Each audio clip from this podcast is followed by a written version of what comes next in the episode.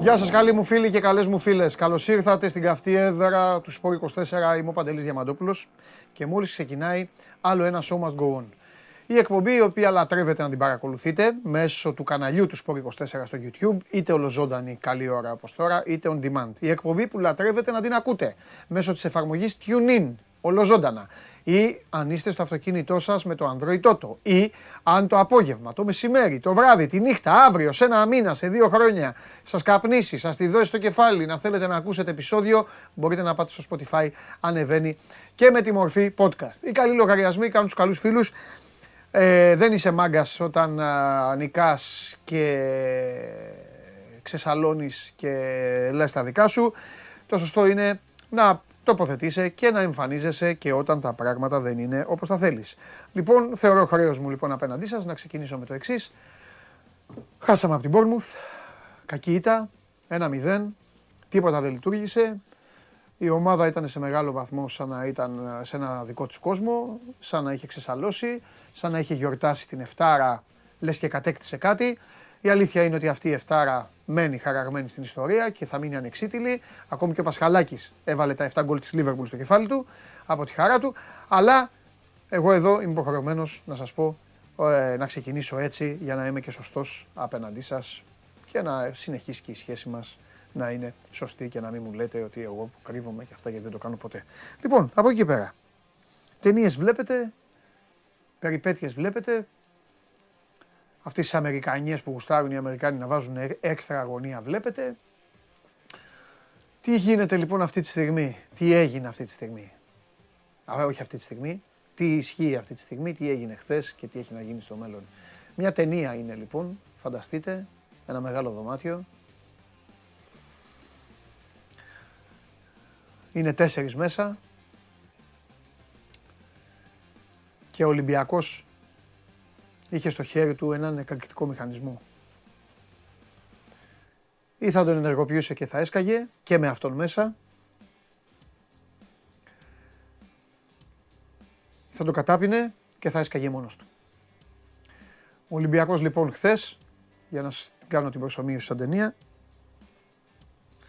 αμόλυσε τον ηλεκτρικό μηχανισμό, αυτός έσκασε και αυτή τη στιγμή, κάντε το εικόνα, είναι τέσσερις κάτω, είναι ζωντανή, άλλος αναπνέει λίγο περισσότερο, άλλος κουνιέται λίγο πιο εύκολα, άλλος κινείται πολύ δύσκολα, είναι τέσσερις και μετά από αυτή την έκρηξη, μετά από αυτό το μπουρλότο που φώναξε και η Σαπφώ κάποτε σε ελληνική ταινία, θα χρειαστούμε τους επόμενους δυόμισι μήνες, τρεις, βάλτε και κάτι Πάσχα μέσα και τώρα και την εθνική μας ομάδα. Θα χρειαστούμε λοιπόν το επόμενο διάστημα για να μάθουμε ποιος από τους τέσσερις θα σηκωθεί όρθιος, σας το κάνω φοβερή ταινία αμερικανική, θα σηκωθεί όρθιος με τα σκισμένα του ρούχα, με, τα, με το με, με, με μαύρο πρόσωπο εδώ μαυρισμένο από τα χτυπήματα, με αίματα και με όλα αυτά. Έπαθε το μάτι μου πάλι με αυτά τα φώτα, με έχουν μάξει τα μάτια αυτά τα φώτα εδώ. Λοιπόν, ποιος θα είναι πρώτος και θα κάνει έτσι και θα ανοίξει την πόρτα και θα φύγει. Λοιπόν, τώρα αυτό συνέβη χθες. ΑΕΚ Ολυμπιακός ένα τρία. Ο Ολυμπιακός κερδίζει. Γίνεται η πρώτη ομάδα που κερδίζει την ΑΕΚ στην ΟΠΑΠ Αρένα. Η ΑΕΚ δεν είχε φέρει ούτε ισοπαλία στο σπίτι της. Χάνει από τους ερυθρόλευκους και από εδώ και πέρα θα πρέπει να λειτουργήσει αυτό το αποτέλεσμα ως προς όφελός της. Θα τα συζητήσουμε αυτά κατά τη διάρκεια της εκπομπής. Ο Ολυμπιακός πετυχαίνει τη μεγαλύτερη νίκη του μέχρι τώρα. Δεν είχε κερδίσει μεγάλη ομάδα, δεν είχε κάνει. Πηγαίνει στη Νέα Φιλαδέλφεια, όπως πήγε κάποτε η ομάδα μπάσκετ με Τοντ Μίτσελ στο Γεώργιος Μόσχος και ήταν η πρώτη που κέρδισε, ε, μάλιστα ήταν τότε τα εγγένεια του γηπέδου της ΑΕΚ. Κερδίζει ο Ολυμπιακός λοιπόν στην ΟΠΑΠ Αρένα. τρία ένα για τον Άρη, με ανατροπή. Έχανε από τα Γιάννινα, κέρδισε τρία ένα ο Παναθηναϊκός. Ε, γίνανε και επεισόδια εκεί, μπήκε μέσα κόσμος, το παιχνίδι συνεχίστηκε. Ε, λίγο τυχερή εκεί στο Περιστέρι για τα συμβάντα αυτά. Λέω τυχερή γιατί ήταν η τελευταία αγωνιστική, ήταν όλα τα μάτς μαζεμένα και φυσικά τη μερίδα του λέοντος το ενδιαφέρον την είχε κερδίσει το παιχνίδι της ΟΠΑΠ Αρένα. Αλλιώς θα είχαμε να λέγαμε κι άλλα. Τέλος πάντων, ο Παναθηναϊκός πάντως κερδίζει και εκμεταλλεύεται το διπλό του Ολυμπιακού και κλείνει την κανονική περίοδο πρώτος.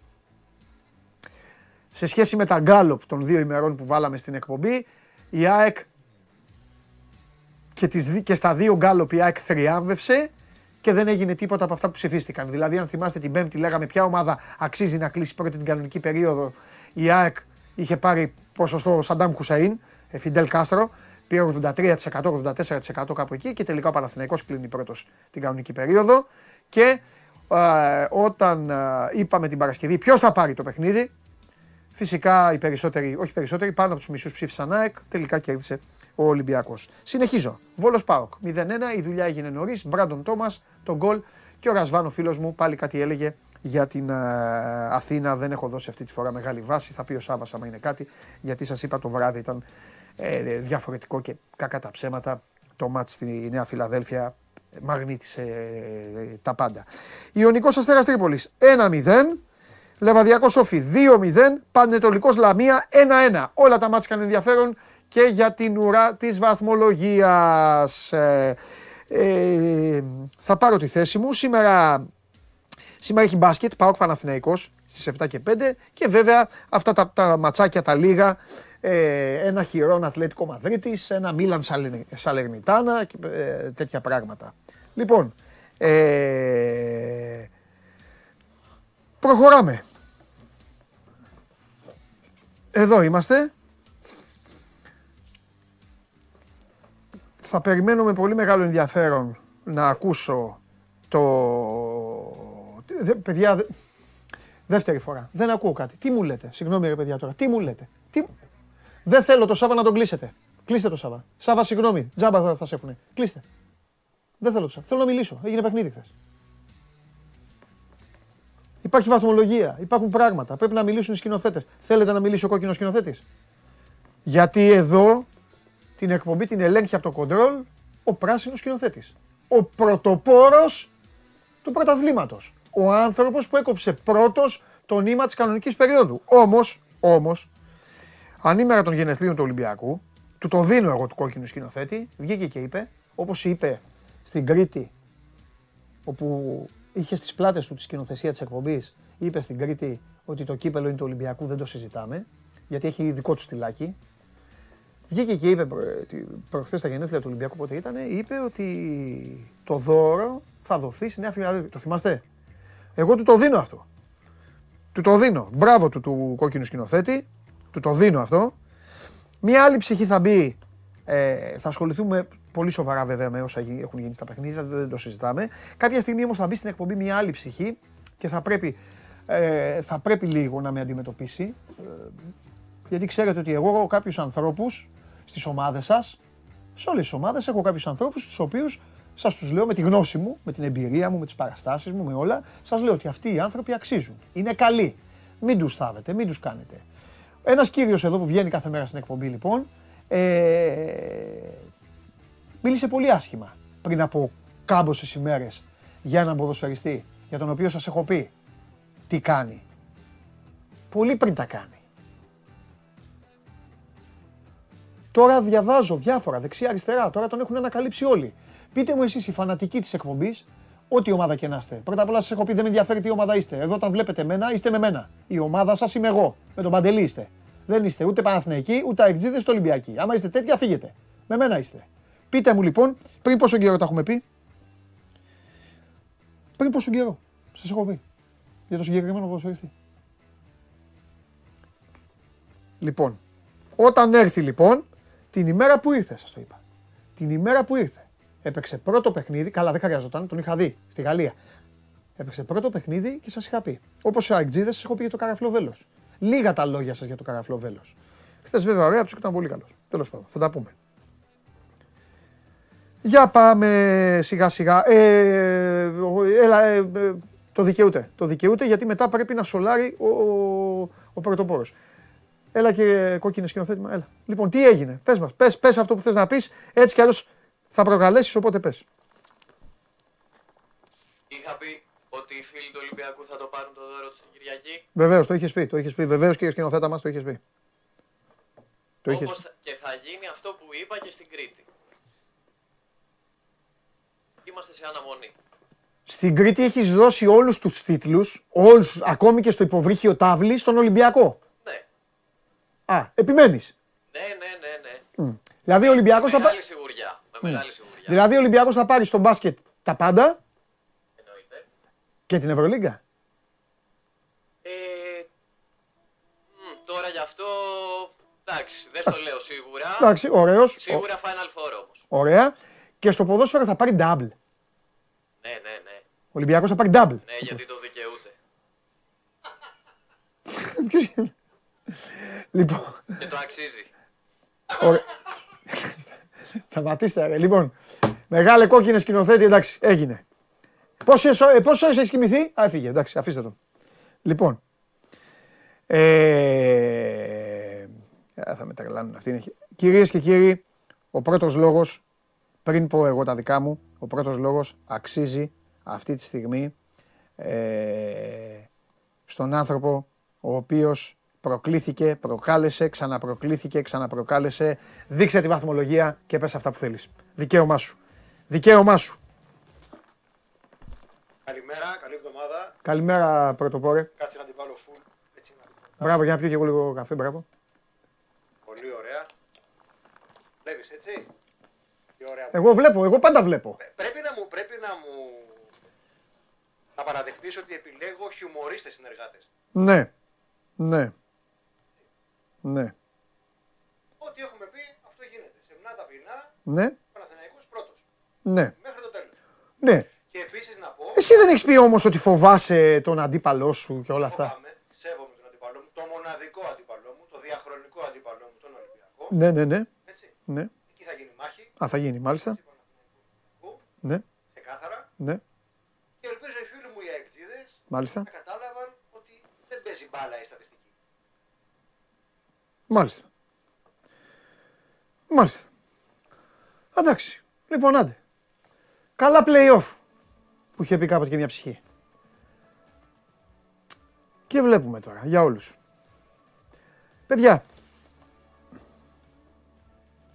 Λοιπόν, τώρα λίγο να το σοβαρέψουμε. Απολαύσατε τα παιδιά απ' έξω. Η ΑΕΚ είναι πιο γρήγορη ομάδα από τον Ολυμπιακό και το γνώριζε αυτό ο Μίτσελ. Το γνώριζαν και οι ποδοσφαιριστές του Ολυμπιακού. Επίσης ο Ολυμπιακός είχε δύο άσχημα παιχνίδια απέναντι στην ΑΕΚ. Ένα στο Καραϊσκάκης και ένα στο Κύπελλο. Είχαμε πει και τότε ότι αδικείται ο Ολυμπιακός, έπρεπε να είχε βάλει γκολ. Αλλά το, από το αποτέλεσμα δεν αδικείται.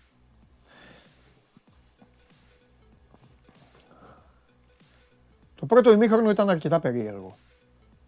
Η ΑΕΚ είχε την υπεροχή, η ΑΕΚ είχε την μπάλα στα πόδια της, αλλά δεν είχε τον Αραούχο στη θέση του και τον Λιβάι Γκαρσία στη δική του.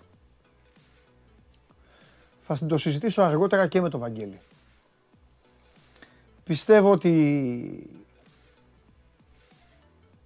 θα έπρεπε να έχει σκεφτεί κάποια διαφορετικά πράγματα ο Αλμέιδα. Δεν σημαίνει ότι ξαφνικά ο Αλμέιδα όμως έγινε κακός προπονητής. Εγώ πιστεύω ότι η ΑΕΚ θα, θα έχει κέρδος από το χθεσινό αποτέλεσμα. Καταλαβαίνω τώρα όσοι είστε ΑΕΚ που βλέπετε την εκπομπή. Καταλαβαίνω και τη στενοχώρια και την όποια πίκαρα. Λογικό είναι, η ομάδα, η ομάδα έχασε. Δεν ξέρω κανέναν να χάνει η ομάδα του και να γελάει και να χαίρεται. Ο Ολυμπιακός όμως φρόντισε σε αυτό το πρώτο ημίχρονο, όπου οι παίκτες του στην άμυνα, ούκο λίγες φορές, έδιωχναν την μπάλα στο, γά, στο γάμο του Καραγκιόζη.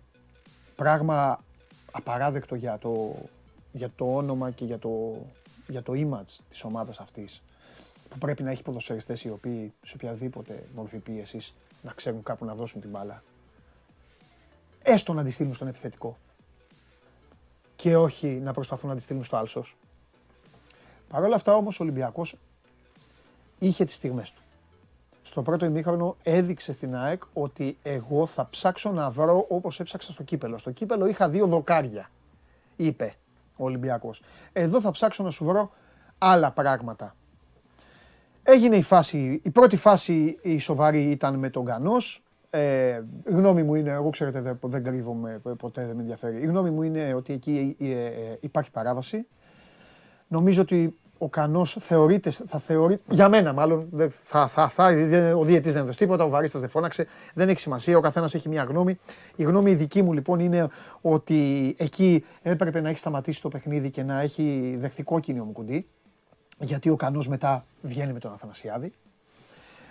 Αυτή είναι η μία φάση και η άλλη φάση είναι εκεί στα Χασομέρια που πάλι πήγε ο Ολυμπιακός να επισκέφθηκε με, με αξιώσεις στην ε, περιοχή της ε, ΑΕΚ.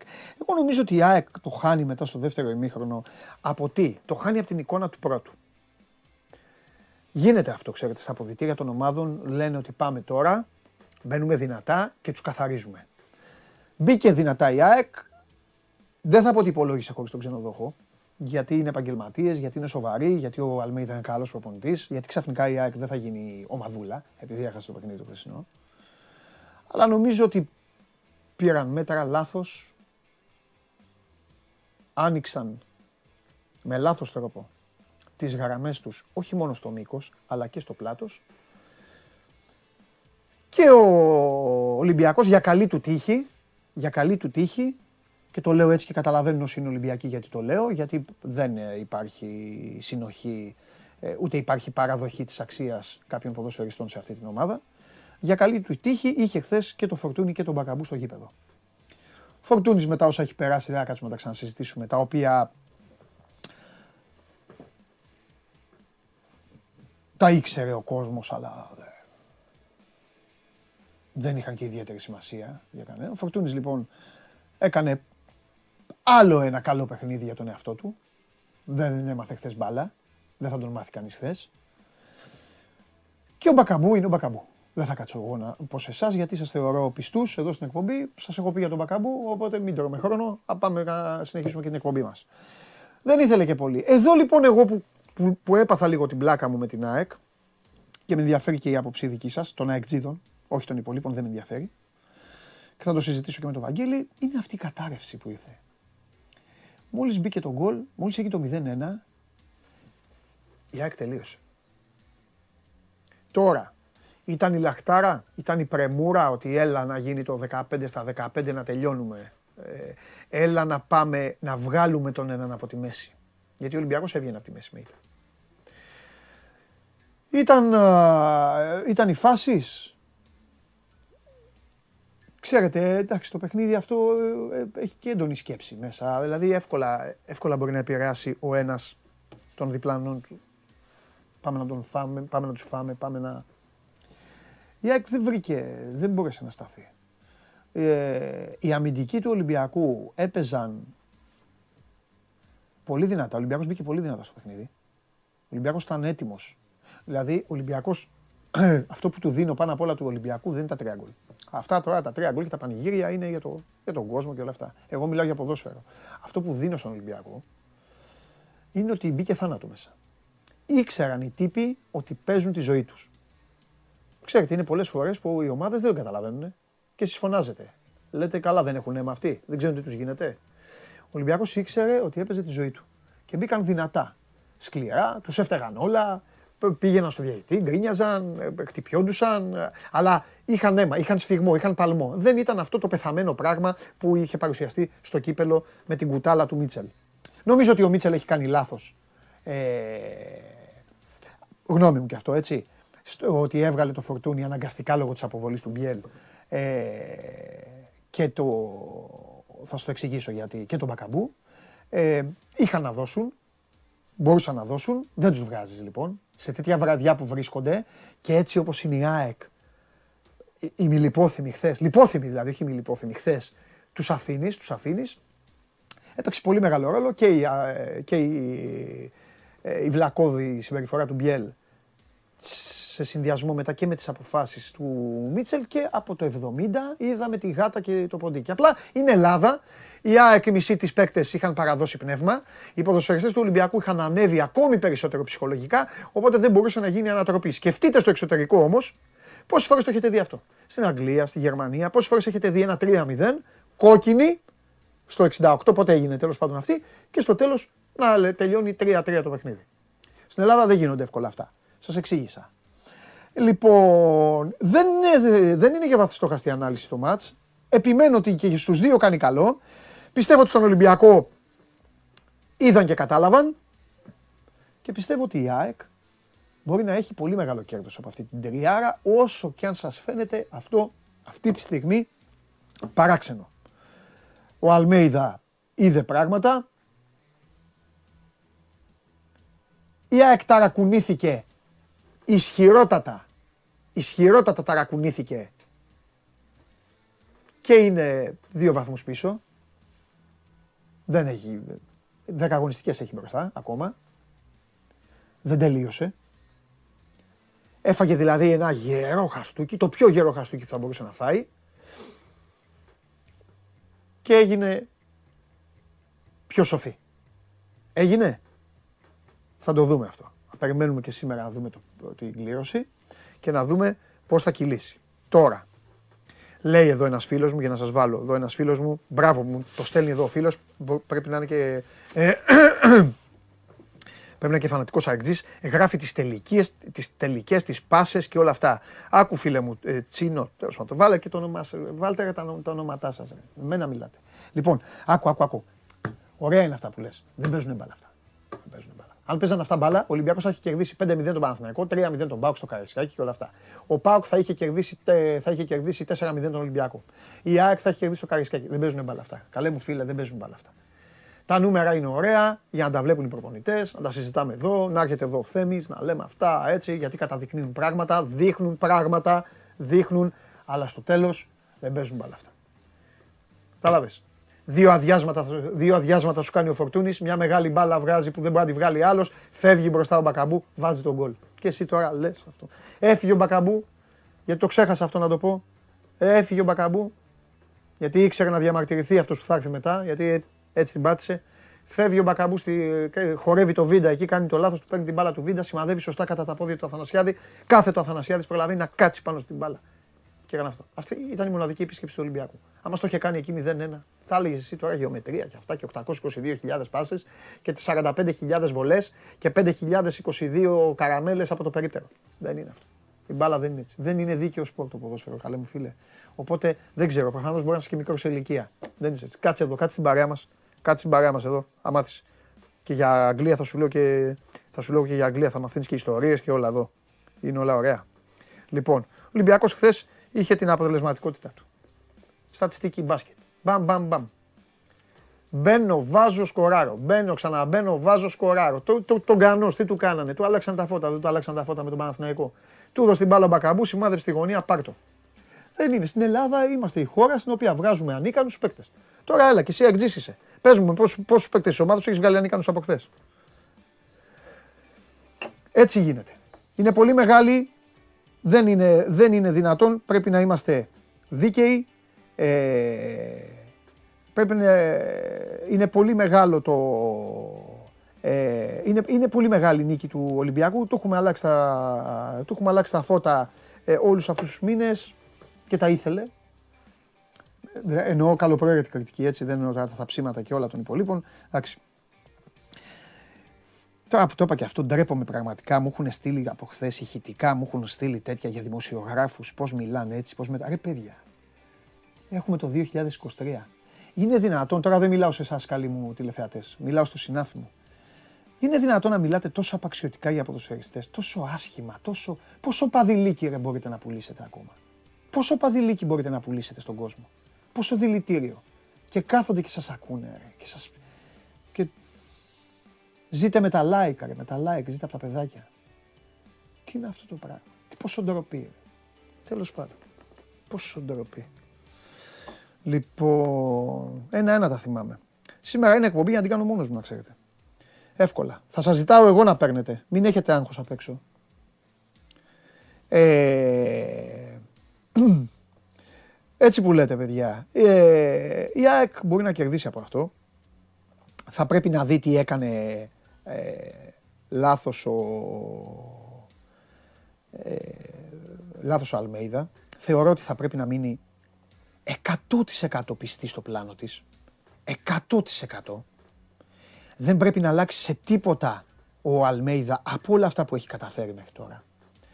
Είναι μια διαφορετική εικόνα, είναι μια διαφορετική κατάσταση στην οποία βγάζει... Ε, βγάζει βγάζει αυτός ο προπονητής. Είναι μια ομάδα δουλεμένη, είναι μια ομάδα με δεκαεπτά δεκαοκτώ παίκτες. Είναι μια ομάδα η οποία θα πρέπει να θυμάται ο κόσμος της τα υπέροχα της βράδια. Εγώ σας είπα, δεν χαρίζομαι πουθενά. Ό,τι θέλετε θα το λέω. Δεν, δηλαδή, μου, είπαν, μου, μου στείλανε μήνυμα χθες βράδυ αεξίδες. Παντελή, άλλαξε μας τα φώτα. Δεν θα σου αλλάξω τα φώτα, καλή μου φίλη αεξί. Δεν θα στα αλλάξω. Η ομάδα σου είναι καλή. Έχεις καλή ομάδα. Έχεις καλή ομάδα. Εκεί που χρειάζεται να κάνω παρατηρήσεις, κάνω. Σας είχα πει. Δεν χρειαζόταν η ειρωνία στα μεγάφωνα και όλα αυτά. Σας το είχα πει αυτό. Θυμάστε μετά το μάτς του Κυπέλλου.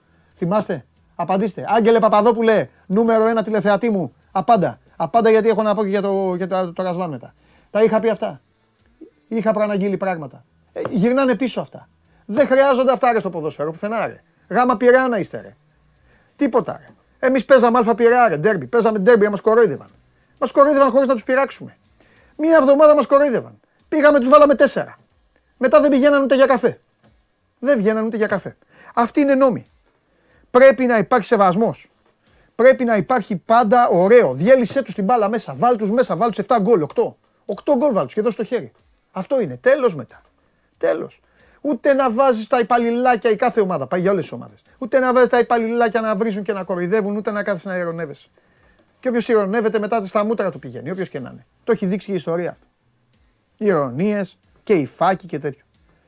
Μου λέγανε μετά τότε εκδίδες. Μου λέγανε να μου λέει και μας μας είχαν κοροϊδέψει. Ε, ναι. Είχαν κοροϊδέψει και φάγαν τρία. Εσύ γιατί να κοροϊδέψεις. Μα, φάει και εσύ τρία. Έτσι είναι. Εγώ κοροϊδεύα. Την έφαγα. Καλά, δεν την έφαγα βέβαια από αυτούς που κοροϊδεύα. Εντάξει, δεν λάθουμε τώρα. Λοιπόν, καλά, όχι ότι αυτοί κερδίσανε. Μηδέν μηδέν φέρανε. Ε... Τέλος πάντων.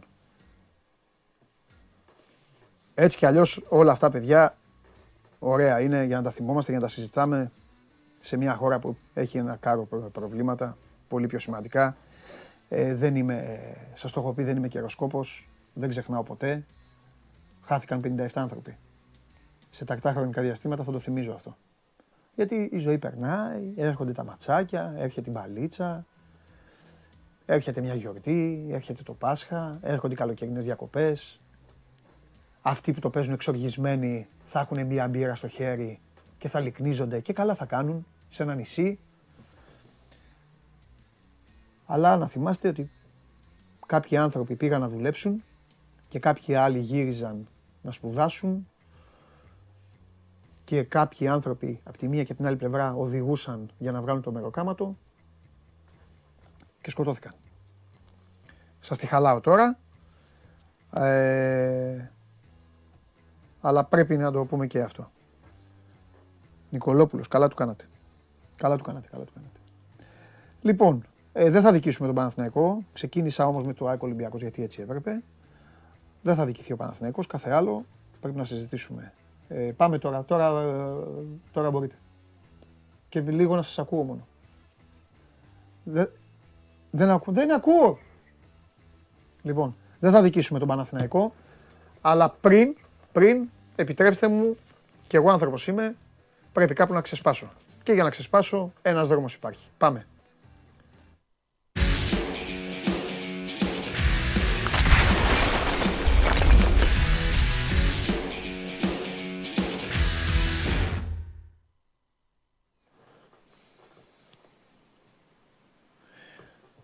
Δύο βαθμοί, γιατί το ανακάλυψαν μετά από τρεις μέρες στην Τρίπολη. Και δύο στα Γιάννινα, τέσσερις. Και δύο η Λιβαδιά φάουλ στο ενενήντα πέντε, έξι. Και δύο όφι χωρίς έτσι ανεμικά και αυτά, οκτώ. οκτώ. Ποιος θα ήταν πρώτος στη βαθμολογία? Πάω. Εντάξει. Κοίταξε, αυτό ήταν ε, το ένα κομμάτι της ερώτησης της θεσινής που είπε ο πάλι ο Λουτσέσκου. Βέβαια, βέβαια. Τώρα θα αρχίσουν και οι άλλοι. Γιατί με μπουρλοτιέρης, τώρα θα αρχίσουν και οι άλλοι ότι ομάδα να είναι και θα γράφουνε. Δύο με τον Πανετολικό και δύο με τον Ιωνικό, οι Παναθηναϊκοί. Οι Αγκτζίδες θα λένε άλλο. Α, δύο με τον. Εντάξει, όλες οι ομάδες έχουν. Επειδή δεν στο έκανα. Απλά, απλά στο, στο ΠΑΟΚ είναι τόσο μεγάλη βελτίωση ναι. στο, εδώ και πάρα πολλά παιχνίδια. Ναι. Από την ΙΤΑ, αλλά... από την ΑΕΚ και μετά, που λες ότι θα μπορούσε να έχει κάνει πολλά περισσότερα πράγματα και χωρίς να αλλάξει κάτι, ξέρεις. με αυτές τις αδυναμίες που έχει, με αυτές τις ελλείψεις που έχει σε κομμάτια του παιχνιδιού, ποιότητα, στο ρόστερ, οτιδήποτε, θα μπορούσε να έχει κάνει πολύ περισσότερα πράγματα και να πετύχει κάτι που θα είναι μοναδικό. Ε. Με είκοσι, δεκαεννιά, δεκαεπτά και είκοσι ένα είκοσι δύο χρονών παιδιά στο βασικό του κορμό να κάνει τόσο ωραία πράγματα. Τέλος πάντων. Χωρίς να θέλω να ακούσω από το στόμα σου, γιατί δεν το αντέχω ότι όλα είναι ανοιχτά, ναι, και θα δείτε και θα κάνετε. Πες μου τώρα με τι όρεξη πιστεύεις ότι μπαίνει ο ΠΑΟΚ σε αυτά τα play-off. Τελείω. Μάλλον όχι, θέλω να το πάω σωστά σήμερα. Θέλω να το πάω ολοκληρωτικά με κάποιες ομάδες.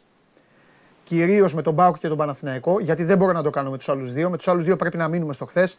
Θέλω να μου πεις, αν και θα έχουμε μέρες, τι σου αφήνει η κανονική περίοδος που τελείωσε. Αυτό που ανέφερες πριν. Εντάξει, εγώ λίγο ήθελα να σε πειράξω και έκανα λίγο... παιχνίδια που ήταν... Ναι, όχι, μα αυτό είναι που μένει στον ΠΑΟΚ. Ότι από τη στιγμή που, που έχασε από το παιχνίδι με την ΑΕΚ και μετά έχει κερδίσει όποιο ντέρμπι έχει δώσει εκτός από το παιχνίδι με τον Ολυμπιακό, έχει φέρει ε, πέντε ισοπαλίες από τις οποίες πολύ άνετα θα μπορούσε να έχει πάρει και τα πέντε παιχνίδια. Αυτό είναι το, το πρόβλημα το φετινό του ΠΑΟΚ. Θα μου πεις ότι στην Τρίπολη δεν έπρεπε να μετρήσει τον γκολ. Θα μου πεις τα Γιάννινα διαμαρτύρονται και χέρι. Όλα αυτά είναι μέσα στο, στο παιχνίδι. Έχει βάλει και ο ΠΑΟΚ το αυτό γκολ του. Και να σου πω την αλήθεια, και στο χθεσινό παιχνίδι, μετά από ένα τόσο κυριαρχικό πρώτο ημίχρονο που πήρε μόνο ένα γκολ και έχασε πολλές ευκαιρίες, οι τρεις από τον Κωνσταντέλια, μόνο ο Κωνσταντέλιας είχε τρεις πολύ καλές ευκαιρίες καθαρές για γκολ. Όταν μπήκε στο παιχνίδι ο Τάχατος, όταν μπήκε στο παιχνίδι ο Κάτσας στο δεύτερο ημίχρονο, παίκτες δηλαδή που ήταν πρώην του ΠΑΟΚ, όπως συνήθως συμβαίνει, αυτοί σκοράρουν σε βάρος του.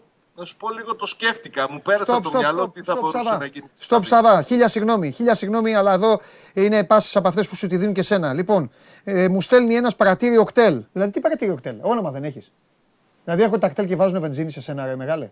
Πρώτα απ' όλα είναι επικίνδυνο αυτό. Δηλαδή, εσύ στέλνεις μέσω του λογαριασμού του καταστήματός σου. Παρακαλώ πολύ, ε, παρακαλώ πολύ να, σταλεί στο, να σταλεί μήνυμα απέναντι αν αυτός ο άνθρωπος εκμεταλλεύεται το αφεντικό του. Λοιπόν, λέει λοιπόν. Τόσο καιρό, ρε Παντελή, μας λες πολύ σωστά πως οι παίκτες είναι θεατρίνοι, φυσικά στο λέω, και οι διαιτητές δεν θα πρέπει να σφυρίζουν τα αγγίγματα, βεβαίως, αυτά τα ψευτοσπροξήματα και αυτά, βεβαίως το λέω. Και ξαφνικά χθες είδες φάουλ και κόκκινη του Μουκουντή. Ρε μεγάλε, το είδες το παιχνίδι. Την είδες τη φάση. Πού είδες το σπρώξιμο? Ποιος σπρώξιμο? Έγινε κανένας σπρώξιμο? Του περνάει την μπάλα ο άλλος και τον κλαδεύει.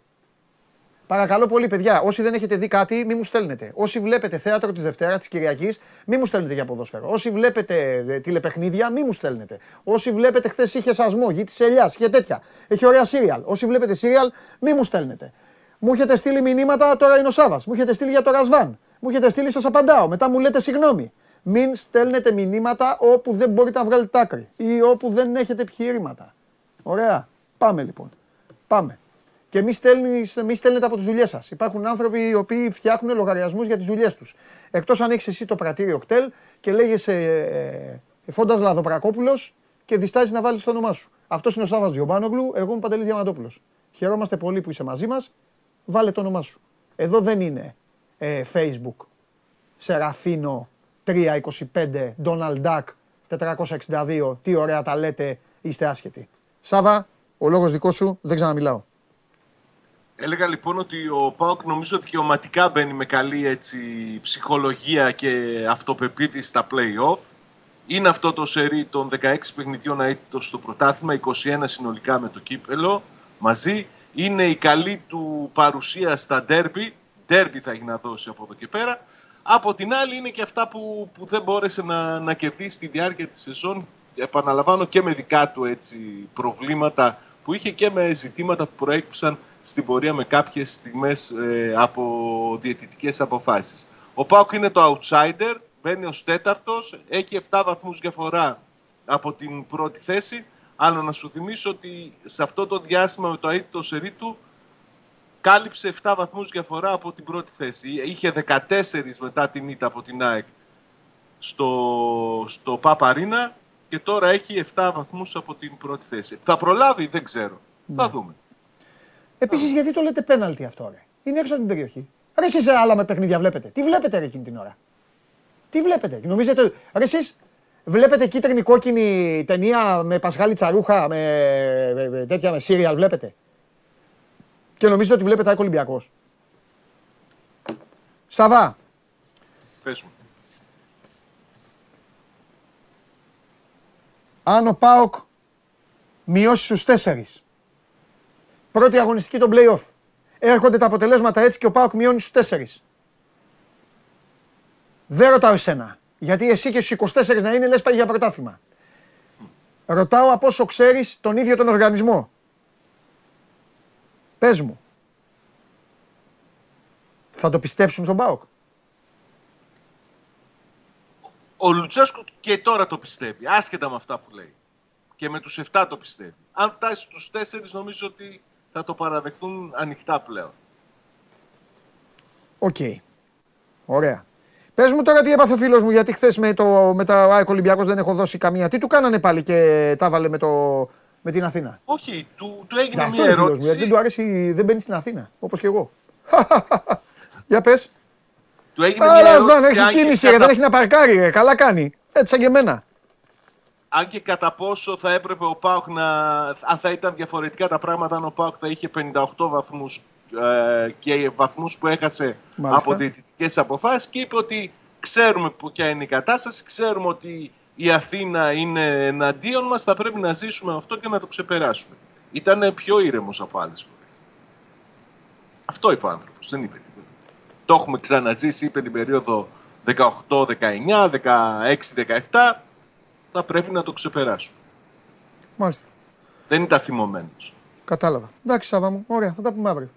Απλά να πούμε ότι ναι, είχε ναι, ναι. ένα ζήτημα ο Ίγκασον που για μένα είναι σημείο αναφοράς στην άμυνα του ΠΑΟΚ, έστω και αν δεν φάνηκε χθες στο, στο παιχνίδι και δεν, δεν έπαιξε ο, ο Ίγκασον. Α, δεν είναι και τόσο ανησυχητικά τα, οι πρώτες εκτιμήσεις, αλλά καλού κακού θα κάνει εξετάσεις και ένας σφίξιμος στη γάμα, με, γάμπα μετά την προπόνηση του Σαββάτου θα κάνει μαγνητική να δείξει αν έχει πρόβλημα. Να θυμίσω ότι είναι εκτός και ο Νάσμπερκ με θλάσσεις στον τετρακέφαλο. Μάλιστα. Ωραία, Σάββα μου. Αύριο. Άσε το να κυλήσει σήμερα η μέρα. Να δούμε σήμερα, να δούμε και το αύριο. Έχουμε αύριο, θα είναι εκπομπάρα. Να δούμε και την κλήρωση. Ε, βέβαια, ε, βέβαια, ε, βέβαια. Μα σήμερα είναι. Το βασικό είναι σήμερα, δεν την Τετάρτη. Την Τετάρτη θα βγουν οι μέρες που παίζουν. Και τι έγινε? Σήμερα είναι το θέμα. Σήμερα, σήμερα, γιατί νομίζω ότι θα είναι καθοριστική η σειρά των παιχνιδιών για όλες τις ομάδες. Βεβαίως, βεβαίως. Φιλιά. Καλή συνέχεια. Τα λέμε. Λοιπόν, ο Άγγελος λέει, ο Άγγελος είναι ο επιστημονικός μου συνεργάτης στην εκπομπή, να ξέρετε. Βοηθός μου. Σιγά σιγά τώρα που θα τελειώσουν και το πρωτάθλημα θα αρχίσω να γίνομαι πιο διαδραστικός μαζί σας, γιατί δεν ξέρω αν του χρόνου υπάρχει αυτή η εκπομπή. Ε, ο Άγγελος είναι ο επιστημονικός μου συνεργάτης και ο Μιχάλης είναι ο στόχος μου. Ξέρει αυτός γιατί. Ξέρει αυτός. Δεν έχει να κάνει με εσάς. Έχει να κάνει με μένα. Έτσι δεν είναι, Μιχάλη? Απάντησέ μου. Πες έτσι είναι, Παντελή μου. Λοιπόν. Ε... Κωνσταντίνε, θα σας το κάνω. Μπορεί να σας το κάνω. Ναι, Κωνσταντίνε μου. Όχι, θα κάτσω εγώ να με τρελάνετε εσείς. Να σας εξηγώ, να σας λέω μια φάση και εσείς να λέτε άλλα. Βέβαια. Εντάξει, μωρέ. Και όλα ένα τέλος έχουν στη ζωή. Τι να κάνουμε. Το θέμα είναι να περνάμε καλά. Όσο θέλουμε. Άμα δεν θέλουμε. Δεν θέλουμε. Λοιπόν, ε, σήμερα ξέχασα να το πω, αμέλειά μου μεγάλη, μεγάλη αμέλειά μου, ε, δώσαμε μέσω των social του Σπόρ είκοσι τέσσερα ένα διπλό εισιτήριο για να πάει όποιος θέλει να δει βόλεϊ. Τον τελικό του Ολυμπιακού με τη Μακάμπη. Υπάρχει και ένα διπλό για αυτήν εδώ την εκπομπή. Σήμερα λοιπόν ένας από εσάς, πράσινε σκηνοθέτη, δώσε το τηλέφωνο. Σήμερα ένας από εσάς, σημειώστε το τηλέφωνο δύο ένα τρία μηδέν εννιά μηδέν εννιά επτά δύο πέντε. Όταν θα πω εγώ, ο πρώτος που θα πάρει τηλέφωνο θα βγει, θα μιλήσουμε λίγο, θα του κάνω μια ερώτηση, ε, λογικά θα απαντήσει, θα πάρει το ένα διπλό, είναι sold out το παιχνίδι, οπότε το θέλετε, εδώ το θέλετε, ε, να πάτε να δείτε βόλεϊ, όσοι είστε, όσοι είστε του, του αθλήματος. Είναι την Τετάρτη το παιχνίδι. Λοιπόν, πάει, ε, ε, μεγάλε Τόμ, δεν με κόβει κανείς εμένα. Ποια να με κόψει, ρε Τόμ? Από τι με κόψει? Στο από το, το, το, το τμήμα μου, να με κόψει. Εγώ είμαι, Τόμ, μην το ξαναπείς αυτό. Μην πάει το μυαλό σας. Εγώ, εγώ, εγώ. Λοιπόν, κυρίες και κύριοι, Όλοι παίζουν. Αλλά κάποιος βγαίνει πρώτος. Γίνεται μια κούρσα και στο τέλος κάποιος βγαίνει πρώτος. Με τα καλά του, με τα ανάποδα του, με τα ωραία του, με τα άσχημά του. Σημασία έχει ότι κάποιος βγαίνει πρώτος. Και ένα μουτράκι εδώ μου έκανε πάντα τα παραπονά του και του έλεγα: μην παραπονιέσαι. Ο καθένας παίρνει ό,τι αξίζει. Θα το πω στα ίσια σήμερα. Καταλαβαίνω ότι το παράπονο των Παναθηναϊκών έχει να κάνει με την ασταμάτητη αποθέωση στην ΑΕΚ. Αυτή είναι η αλήθεια. Σκηνοθέτη, με λάθος? Καθόλου. Ωραία.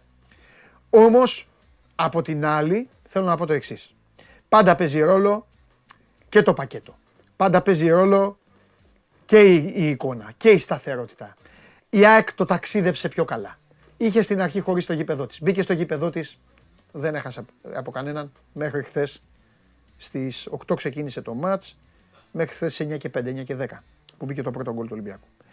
Λοιπόν, ο Παναθηναϊκός έκανε την κοιλάρα του. Το θέμα είναι λοιπόν να αποδείξει ο Παναθηναϊκός ότι θα μείνει πρώτος και ότι είναι πρώτος με τη μαγιά του. Και όχι επειδή η ΑΕΚ έχασε από τον Ολυμπιακό. Κυρίες και κύριοι, μαζί μας ο πρωτοπόρος στην κανονική περίοδο.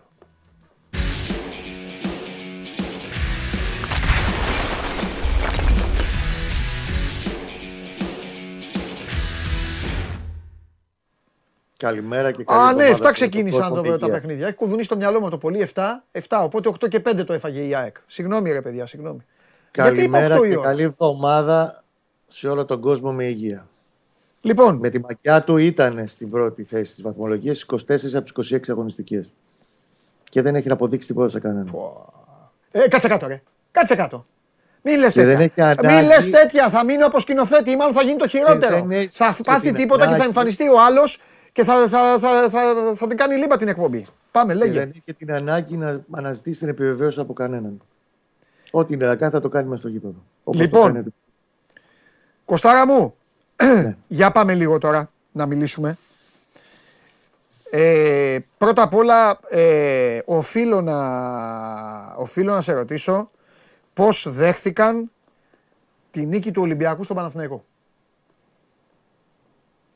Θα πεις ότι δεν με ενδιαφέρει μόνο ότι... το βαθμολογικό της ουσίας. Με ενδιαφέρει και αν είπαν κάτι για τον Ολυμπιακό. Κατάλαβες, αν είπαν κάτι. Τον Ολυμπιακό, Παντελή, από την πρώτη στιγμή και έχουμε συζητήσει πολλές φορές και δεν είναι ότι το βγάζω από το μυαλό μου. Ο Παναθηναϊκός τον υπολογίζει κανονικά και το έχει πει και ο προπονητής του και τον σέβεται και τον υπολογίζει κανονικά ως διεκδικητή του τίτλου κανονικό, όταν και ήταν στο μείον δώδεκα. Ναι. Και το είπε αυτό για συνέντευξη τύπου και στο Φάληρο. Ναι. Ότι όταν ήμασταν ακόμα και στο μείον, στο συν δώδεκα, συγγνώμη, mm-hmm. από τον Ολυμπιακό και τον ΠΑΟΚ, στο συν οκτώ από την ΑΕΚ. Μιλούσα πάντα με σεβασμό και υπολόγιζα κανονικά τις υπόλοιπες ομάδες. Προφανώς γιατί και ο ίδιος ήξερε ότι κάποια στιγμή θα περάσει ένα κακό φεγγάρι η ομάδα του, μέχρι να ξαναβρει την ισορροπία της. Και όπως και έγινε. Εννοείται ότι ο Ολυμπιακός ήταν και παραμένει και θα είναι μέχρι το τέλος διεκδικητής του τίτλου. Και αν θυμάσαι καλά, την επομένη και πριν τον τέρμι του Ολυμπιακού, αλλά και την επομένη τέρμι του Ολυμπιακού, επειδή ο Μίτσελ στα δικά μου μάτια έχει αλλάξει πάρα πολλά στον Ολυμπιακό, σου έχω πει ότι δεν τον έχουν ζυγίσει πολύ καλά τον Μίτσελ, ακόμα και οι Ολυμπιακοί. Γιατί είναι εύκολος στόχος. Ο Μίτσελ έχει δώδεκα έξι μηδέν στα τελευταία δεκαοκτώ παιχνίδια μετά την ήττα από τον ΠΑΟΚ στο Καραϊσκάκης. Ναι. Και χάρη στην δουλειά του, δεν ξέρω αν πλέον αυτό, δεν έχω το έχω συζητήσει και με τον Δημήτρη καθόλου. Και στους συνεργάτες του, γιατί μου κάνει τρομερή εντύπωση η τακτική αλλαγή του Μίτσελ σε σχέση με την εικόνα που είχα το δεκατέσσερα δεκαπέντε όταν ήταν δεκατρία δεκατέσσερα δεκαπέντε όταν ήταν στην Ελλάδα ο Μίτσελ. Ναι. Είναι πολύ πιο νοικοκυρεμένος τακτικά ο προπονητής. Δεν ξέρω αν είναι, παίζει ρόλο κάποιος συνεργάτης. Τότε είχε το Βίκτορ Σάντσες. Ναι. Τώρα δεν ξέρω, αν, δεν ξέρω το επιτελείο του, αλλά όντως και στο τακτικό κομμάτι είναι ένας πολύ πιο βελτιωμένος Μίτσελ. Στο Ολυμπιακό, τον εφετινό, τον οποίο τον πήρε ε, φθινόπωρο και τέλος πάντων τον έχει διατηρήσει διεκδικητή του τίτλου. Αυτός ό,τι έχει να κάνει με τον Ολυμπιακό. Ωραία. Το ζητούμενο με τον Παναθηναϊκό είναι να έχει συνέχεια. Όλο αυτό το κομμάτι που είχαμε πει το τελευταίο διάστημα, με εξαίρεση ένα πολύ κακό πενήντα λεπτό στο Φάληρο, έχει βελτιώσει την εικόνα του, είναι αποτελεσματικός, βρίσκει πάντα πρωταγωνιστές, ναι. Έχει τον Ιωαννίδη σε καλή κατάσταση. Τώρα ήταν ο Φώτης, ο οποίος του είχε χαρίσει πολλούς βαθμούς φέτος. Και με ένα γκολ το οποίο αν το έβαζε κάποιος άλλος θα λέγαμε γραφόνταν παπάδες σήμερα. Αλλά δεν πειράζει. Και προχωράει κανονικά την πορεία του. Γελάω γιατί ξέρω, καταλαβαίνω. Εντάξει. Λοιπόν, να σου πω κάτι. Πες μου. Πήρες και το ύφος. Άρε κουστάρα. Λοιπόν, να σου πω. Πες μου κάτι άλλο τώρα. Ε, θα σε χαλαρώσω πρώτα απ' όλα. Ρε εσύ ο Μαντσίνι. Τι έχασε εκεί, ναι, όντως το αυτό είπαμε κι εμείς. Ας το πρώτο. Ας, το πρώτο δείξτε μου ένα που δεν το χάνει να ποτέ. Ρε Παντελή, πες μου τώρα, έχεις δει ένα εκατομμύριο μάτς. Έχουν, μπαίνουν και χάνονται όλα. Ναι. Όταν έχεις κακή ισορροπία λοιπόν στο ναι. τελείωμα, η μπάλα ναι. θα πάει έξω από το γήπεδο. Ναι, ναι, ναι, αλλά ξέρεις τι. Ε, μπορούσε, ναι, ρε, επειδή είναι κοντούλης, μπορούσε να γυρίσει. Μπορούσε ακόμη και να πέσει. Δηλαδή μπορούσε, δηλαδή, να, να, μπορούσε να το πιάσει γυριστό, καταλαβες. Να την προλάβει πριν. Εξηγείται η απώλεια. Όλα εξηγούνται. Αλλά. Επειδή έκανε υπερέκταση για να την προλάβει πριν βγει ο Γιαννιώτης και κάνει δεύτερη προσπάθεια ναι. για την καπανούση. Και είχε εντελώς στραβή η ισορροπία το κορμί του, η μπάλα πήγε στα περιστέρια. Ναι. Στο περιστέρι κυνήγησε τα περιστέρια. Λοιπόν, ε, α, πάμε, πάμε κάτι άλλο τώρα ε, να ναι. μου πεις. Γιατί κάποια στιγμή, εντάξει, έπρεπε να βλέπω το... το, το χθες ήταν δύσκολη μέρα, δύο κανάλια... Ο Παναθηναϊκός ήταν στην Νόβα που η Νόβα δεν είχε λεπτό προς λεπτό. Ναι. Κοσμοτέ είχε το μεγάλο παιχνίδι. Το έχω δει και όλο το μάτι στο Φάληρο. Έχω δίπλα το κινητό και τα έβλεπα και το μάτι στο Φάληρο. Ναι, ναι, ναι, ναι. Βοήθησε λίγο, βοήθησε λίγο αυτό που έγινε για να δω λίγο Παναθηναϊκό ένα τέταρτο. Κοίτα, εκεί ένα πέ... περίεργο. Πες μου όμως κάτι. Τι έγινε, ρε φίλε. Ε, ακριβώς, γι' αυτό πρέπει να τα πούμε λίγο σε μια σειρά. Τα πράγματα γιατί είναι λογικό ότι όλα τα φώτα έπεσαν στο, στην ΟΠΑΠ Αρένα χθες. Ε, ξεκινάει το πρώτο δεκάλεπτο με Παναθηναϊκό να μην μπαίνει καλά. Έχει ο Ατρόμητος από ασυνεννοησία στο τρία μια καλή στιγμή.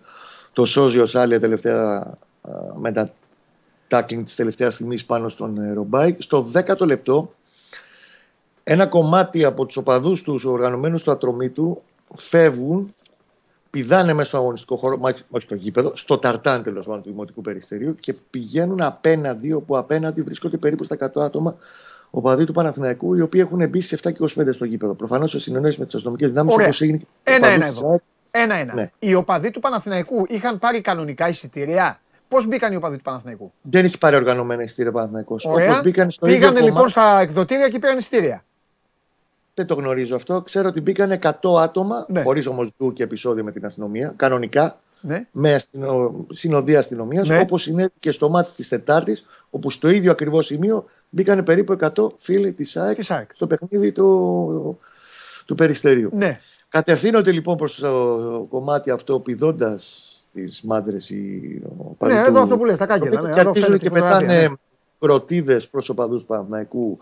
Δεν γαλλικά και διάφορα. Αλλά αντικείμενα πάνε ένα-δύο να πηδήξουν μέσα. Υπάρχει καθυστερημένη πολλή παρέμβαση των δυνάμεων του ΜΑΤ που τους πιάσανε στον ύπνο.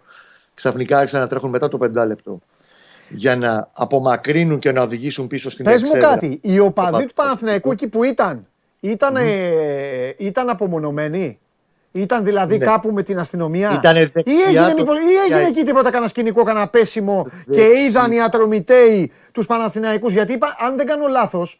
Ε, είπες κεντρικά, οπότε ήταν δίπλα στα επίσημα η Παναθηναϊκή. Δεξιά από τα επίσημα, με, χω, με, με κενό στην, ε, ενδιάμεσα με τα επίσημα, ναι. απομονωμένη και νομίζω ότι ήταν και πέντε έξι, όχι ματ, ε, αλλά πέντε έξι αστυνομία. Πέριξ τέλος πάντων. Α. Ε, μεταξύ δεν έγινε κανένα ντου δηλαδή σε τίποτα κόσμο όχι. ατρομή του πιο light όχι. και το προείδη. Είδαν απέναντι οι ατρομηταίοι κανονικοί και σου λέει. Κανονικοί, τέλος πάντων, συγγνώμη, καταλαβαίνει ο κόσμος τι εννοώ. Όχι, ε, αυτό που μπορώ οι, να οι σου μεταφέρω. Και πήγαν και χύμιξαν. Α. Όχι, αυτό μπορώ να σου μεταφέρω ότι περίπου μία ώρα και κάτι πριν ξεκινήσει το παιχνίδι, επειδή υπάρχει, υπήρχε παρουσία εκατό οπαδών του Παναθηναϊκού που ήθελαν να πάνε στο γήπεδο, όπως πήγανε και οι οπαδοί της ΑΕΚ προχτές, έγινε κίνηση από οπαδούς του Ατρομήτου προς τους οπαδούς του Παναθηναϊκού, πίσω από το ένα πέταλο, εκεί που είναι η λιόμενη εξέδρα το, στο γήπεδο του Περιστερίου, θύρα δύο, αν δεν κάνω λάθος. Και εκεί παρενέβη πάλι οι δυνάμεις των ΜΑΤ, δεν ήρθαν face to face. Παρενέβησαν οι δυνάμεις των ΜΑΤ, πέταξαν κρότου λάμψης, απομακρύνθηκαν οι οπαδοί του Ατρομήτου και μπήκαν στις θέσεις τους. Στο δέκατο λεπτό, λοιπόν, λεπτό γίνεται αυτό το περιστατικό. Ο Ευαγγέλου καλά κάνει και διακόπτει αμέσως το παιχνίδι και στέλνει τους ποδοσφαιριστές στα αποδυτήρια και έχουμε διακοπή για είκοσι έξι λεπτά.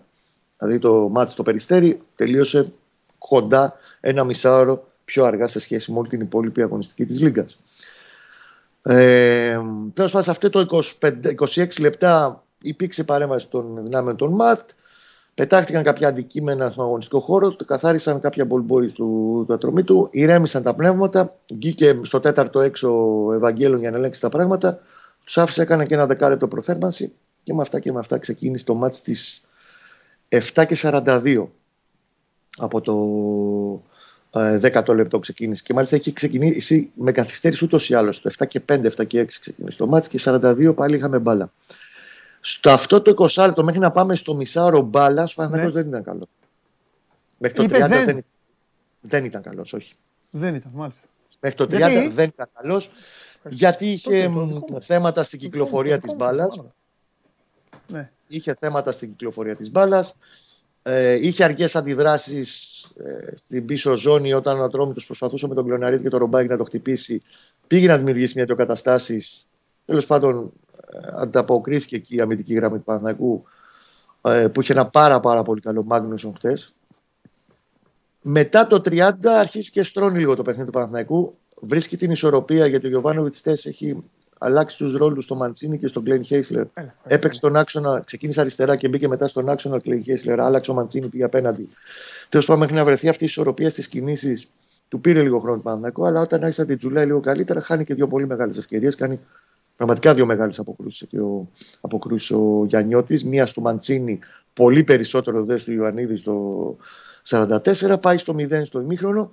Στο δεύτερο ημίχρονο υπήρχε μόνο Παναθηναϊκός στο γήπεδο. Μάλιστα, κατάλαβα. Ναι. Ωραία. Ε, πάμε σε κάτι άλλο. Πάμε κάτι που. Μάλλον όχι, με σένα δεν θα το κάνω. Θέλω να συζητήσω πιο πολύ. Αύριο. Ναι. Αύριο μεθαύριο θα δώσουμε ένα ωραίο ραντεβού να συζητήσουμε λίγο για την κανονική περίοδο. Βεβαίως. Έχει τόσα πράγματα. Έχουν γίνει, τα οποία τα συζητούσαμε. Είναι μια πάρα πολύ ωραία ιστορία η εφετινή κανονική περίοδο. Μπράβο, τα συζητούσαμε ξεχωριστά όλα. Ναι. Ας το κλείσουμε το βιβλίο, γιατί ούτως ή άλλως τα play-off είναι άλλος τόμος. Πάμε λοιπόν να, να ανοίξουμε λίγο τον τόμο αυτό. Σήμερα, ο Κώστας ναι. Γουλής, με ποιον θα ήθελε να ακούσει ότι παίζει ο Παναθηναϊκός πρώτη αγωνιστική? Το ιδανικό θα ήταν να παίξει τηλεοφόρο με τον οποιοδήποτε. Ωραία, το καταλαβαίνω, κατα, καταλαβαίνω έστω αυτό. Ένα μάτς δηλαδή μες στο σπίτι. Ναι, να ξεκινήσει εντός έδρας. Okay. Παρά μόνο αν είναι ε, από τα εκτός, μόνο στο Βόλο. Στο Βόλο. Το καταλαβαίνω, θέλεις όσο γίνεται πιο πολύ να σιγουρέψεις ρε παιδί μου το... Μια σωστή εκκίνηση. Ναι, να σιγουρέψεις. Μια κίνηση με νίκη, αυτό είναι το ζητούμενο. Ναι. Όποιον και να... ναι. Μια κίνηση με νίκη που θα... Και να πω ότι ο Κώστας... Ναι, να πω ότι έχει ουσία αυτό που λέει ο Κώστας για όλους, γιατί επαναλαμβάνω, μετά έχει δύο εβδομαδούλες καθυσιό. Ναι, καθυσιό. Δεν έχει αγώνα. Ναι. Που σημαίνει ότι ό,τι αποτέλεσμα πά... πάρεις πρώτη αγωνιστική, θα σε κουβαλάει και θα το κουβαλάς. Το θα κουβαλάς σε μέχρι τις αρχές Απρίλη που γίνεται η δεύτερη αγωνιστική των play-off και play-out. Πολύ σωστά. Ωραία. Εντάξει Κώστα μου, έχουμε κανένα κουτσομπολιό? Όχι. Ε? Κάτι φοβερό, όχι. Λίγο να δούμε το... τον Σπόραρο, ο οποίος έμεινε εκτός τελευταία στιγμή με ένα μυϊκό τραυματισμό. Ο Σάλια και αυτός έγινε αλλαγή. Είχε μια κάκωση στο γόνατο. Τα δούμε αυτά εντός ναι. ημέρας. Πραγματικά θέλω να την κάνουμε αυτή την κουβέντα αύριο, γιατί έχουμε πάρα πολλά να πούμε. Βέβαια θα την κάνουμε. Φυσικά και θα την κάνουμε. Φιλιά πολλά. Άντε, καλή δύναμη, παιδιά. Καλή να συνέχεια. Σε καλά, Κώστα. Με όλους θα γίνει αυτή η κουβέντα αυτή την εβδομάδα. Γιατί δεν είναι δυνατόν, το θεωρώ, θα το, το, το θεωρώ λάθος, να κάνουμε εδώ παρέα, να συζητάμε κάθε μέρα. Άλλες φορές έχει τίποτα, άλλες φορές δεν λέμε για τίποτα, δεν βγαίνει κανείς, δεν συζητάμε. Αλλά να περνάνε οι μήνες και τώρα να τελειώνει. Τελείωσε ο μαραθώνιος. Τον. Πώς ήτανε? Ε, πώς αγωνιστική ήτανε? Ε, κόλλησα. είκοσι έξι. είκοσι έξι. είκοσι έξι, καλά λέω. είκοσι έξι. Να τελειώσουν είκοσι έξι αγωνιστικές και να μην πούμε κουβέντα για τις είκοσι έξι. Δεν γίνεται. Απλά σήμερα η μέρα είναι μετά τα παιχνίδια. Λοιπόν... Δεν ξέρω πώς την περιμένατε αυτή τη στιγμή της εκπομπής. Αλλά είτε την περιμένατε είτε δεν την περιμένατε. Δεν με πολύ ενδιαφέρει. Θα σας πω γιατί. Γιατί εγώ είμαι μόνος μου εδώ κλεισμένος. Ακούω τους πάντες. Και εσάς και αυτούς που έρχονται εδώ. Ζυγίζω τα πάντα. Ένα με ενοχλεί. Να έχω, γιατί για πέντε έξι πράγματα είμαι κατηγορηματικός απέναντί σας. Δεν μπορείτε να πείτε ότι κάθομαι και σας λέω συνέχεια «Α, αυτό να είστε αυτό, να κάνετε εκείνο, να κάνετε το άλλο, αυτό, αυτό». Πέρα από αυτό που δεν συζητάω, να περνάτε όμορφα τη ζωή σας, με τους γονείς σας, με τους φίλους σας και όλα αυτά. Αυτό το συζητάω, είναι νόμος. Αλλά όσον αφορά στο αντικείμενο, τέσσερα πέντε πραγματάκια σας έχω πει, ε. Δύο-τρεις παίκτες, ένα προπονητή, αυτά δεν έχω πει. Ναι. Όταν λοιπόν εκεί πάτε κόντρα, εγώ αυτά τα κρατάω. Δεν τα αφήνω. Άντε να δούμε τώρα τι κάνουν ο Μητσοτάκης και ο Τσίπρας, να δούμε αν είναι καλά, να δούμε τι κάνουν τα δικαστήρια και έχουμε να συζητήσουμε χρόνο. Άπλετο. Πάμε. Φέρτε τον μέσα. Έλα μέσα.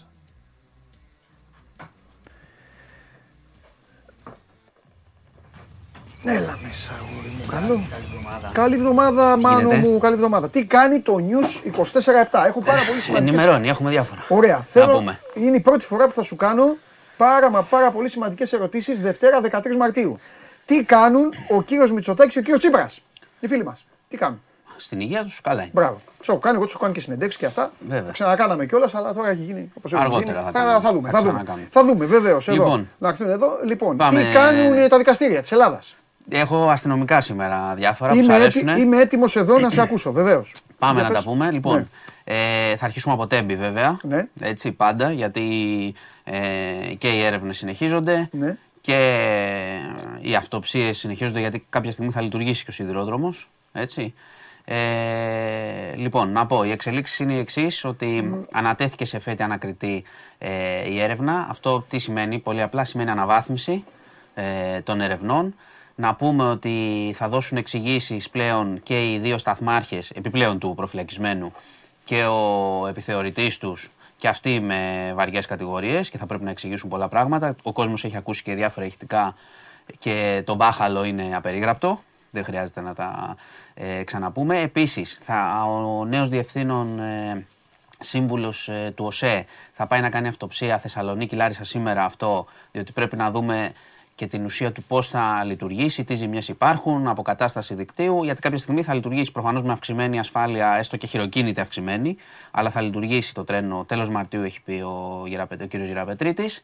Και να πω επίσης, για να μην το ξεχνάμε, έχουμε ακόμα πέντε τραυματίες, έτσι, πέντε τραυματίες σε ΜΕΘ, τρεις Λάρισα, δύο Θεσσαλονίκη, και πέντε σε απλές κλίνες, οι οποίοι αναμένεται σήμερα αύριο να πάρουν εξιτήριο και να είναι καλά. Οι πέντε που είναι σε ΜΕΘ έχουν κρανιοεγκεφαλικές κακώσεις, σε σταθερή όμως κατάσταση. Α. Για να μην ξεχνάμε και τους τραυματίες, έτσι. Ρε παιδί μου, θα σε ρωτήσω ευθέως. Χάθηκαν πενήντα επτά. Ναι. Ωραία. Ε, τελειώσαμε. Ναι, πενήντα επτά είναι. Τελειώ... Άλλο λέω, τελειώσαμε, δεν ανησυχούμε. Ε, ο, ναι, δεν ανησυχούμε. Αυτό δεν λέω, εντάξει, ωραία, ωραία, ωραία, όσο, ωραία. Όσο έχω γνώση από το, ενώ όσο έχω ναι. πληροφορίες από το ρεπορτάζ αυτό, είναι σταθερή και θα πάμε καλύτερα. Μάλιστα. Λοιπόν, ε, τώρα θα σας πάω σε κάτι οικονομικό, δεν θα μπω σε φοβερές λεπτομέρειες. Θα πάρουμε λεφτά? Ε, όχι, δεν θα πάρουμε, αυτό Ά. είναι το κακό. Ε, είχαμε την πτώχευση μιας τράπεζας της Silicon Valley στην Αμερική. Ε, και η οποία ε, πτώχευσε, είναι από τα πρώτα θύματα της αύξησης των επιτοκίων. Δεν θα μπω σε φοβερές λεπτομέρειες, αλλά την αναφέρω, διότι και το δύο χιλιάδες επτά, επειδή το θυμάμαι, τότε με τη Lehman Brothers που είχε χρεοκοπήσει, δεν είχαμε δώσει πολύ σημασία εδώ στην Ελλάδα. Ναι. Λέγαμε κιόλας και κάτι θωρακισμένοι κτλ. Και, και μετά το δύο χιλιάδες εννιά, από εκείνη την κρίση, φτάσαμε στα δικά μας και είχαμε την κρίση χρέους στην Ευρώπη και τη χρεοκοπία τη δικιά μας, την πραγματική. Μην αφήστε τώρα από το πόσο σωθήκαμε, τα ξέρουμε και τα, έχουμε, τα έχει πληρώσει ο κόσμος. Ε, εδώ η αντίδραση είναι αρκετά γρήγορη ε, των Ηνωμένων Πολιτειών. Είπε ότι εγγυάται τις καταθέσεις.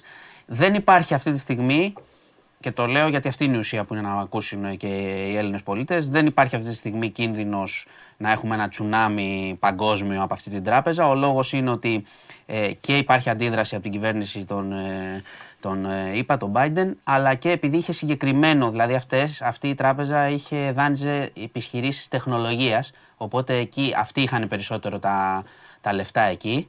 Δηλαδή δεν είναι τόσο κόσμο και, και πολύ μεγάλη, σε μεγάλη έκθεση, σε ομόλογα κτλ.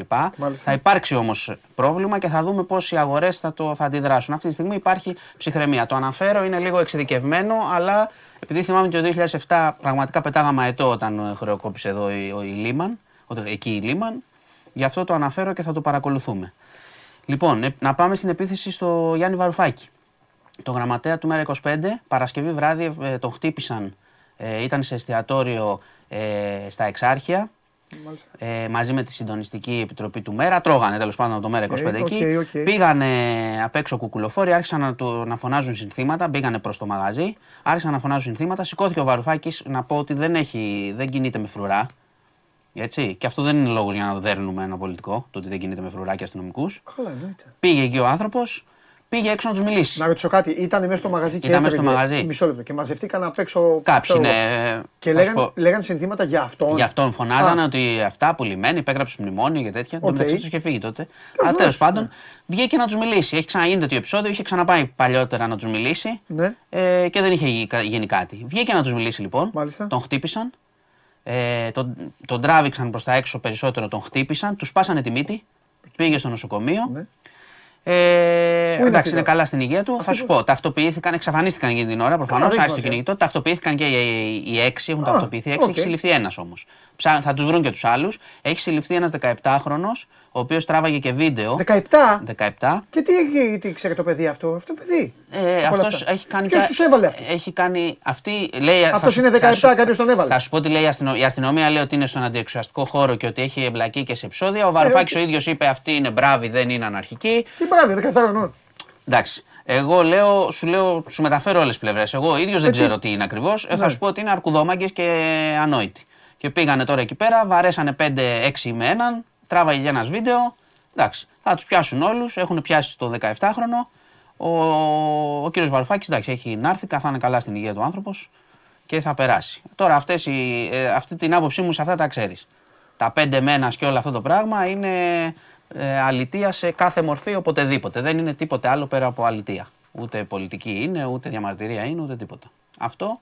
Και προχωράμε, θα σας ενημερώσω αν έχουμε και περαιτέρω σύλληψη. Έχουμε μία μέχρι στιγμής. Λοιπόν, okay. Να σου πω ότι είχαμε ένα επεισόδιο το βράδυ, κλήθηκε η αστυνομία στην Αλεξάνδρα σε μπαρ για πυροβολισμούς. Στη λεωφόρο Αλεξάνδρας. Ναι, ah. Φτά, στη λεωφόρο Αλεξάνδρας, με συγχωρείς, φτάσανε, στη, ah. φτάσανε οι αστυνομικοί εκεί, δεν βρήκανε κάλικες, είδαν όμως τέσσερις ε, υπόπτους εκεί στον δρόμο, τους προσέγγισαν και ο ένας τράβηξε όπλο, κρότου λάμψης να ρίξει. Και αυτό που τώρα στις βάρκες, ναι, ναι, ναι, για να φωνάξουν. Και έπαθε μπλοκή, έπαθε μπλοκή και τους ε, προσήγαγαν και τους συλλάβαν όλους. Αλλά σήκωσε, σήκωσε κρότου λάμψης. Για να το ρίξει στην αστυνομία. Ε, ναι, το σήκωσε, προέταξε το όπλο στην αστυνομία, όπως πήγαν να τους κάνουν τον έλεγχο. Αυτός, και τους βουτήξαν. Αυτό είναι έξω σε μια εβδομάδα βέβαια. Ε, τώρα τι να σου πω, αυτό μην μου το λες εμένα, δεν ξέρω. Τους πιάσανε. Και είχαμε και ένα άλλο περίεργο περιστατικό. Αυτός πόσο ήταν, δεκαπέντε? Δεν ξέρω την ληστή, τις ηλικίες δεν τις ξέρω. Απλά τους βουτήξαν. Δεν ξέρω παραπάνω, δεκαπέντε δεν νομίζω να ήταν, ήταν άλλη, άλλη φάση ναι. Εκεί πέρα. Να σου θυμίσω ότι είχε γίνει, είχαν πάρει κλήση για διαπληκτισμό πρώτα και για πυροβολισμούς. Αλλά δεν βρήκαν κάλικες. Okay.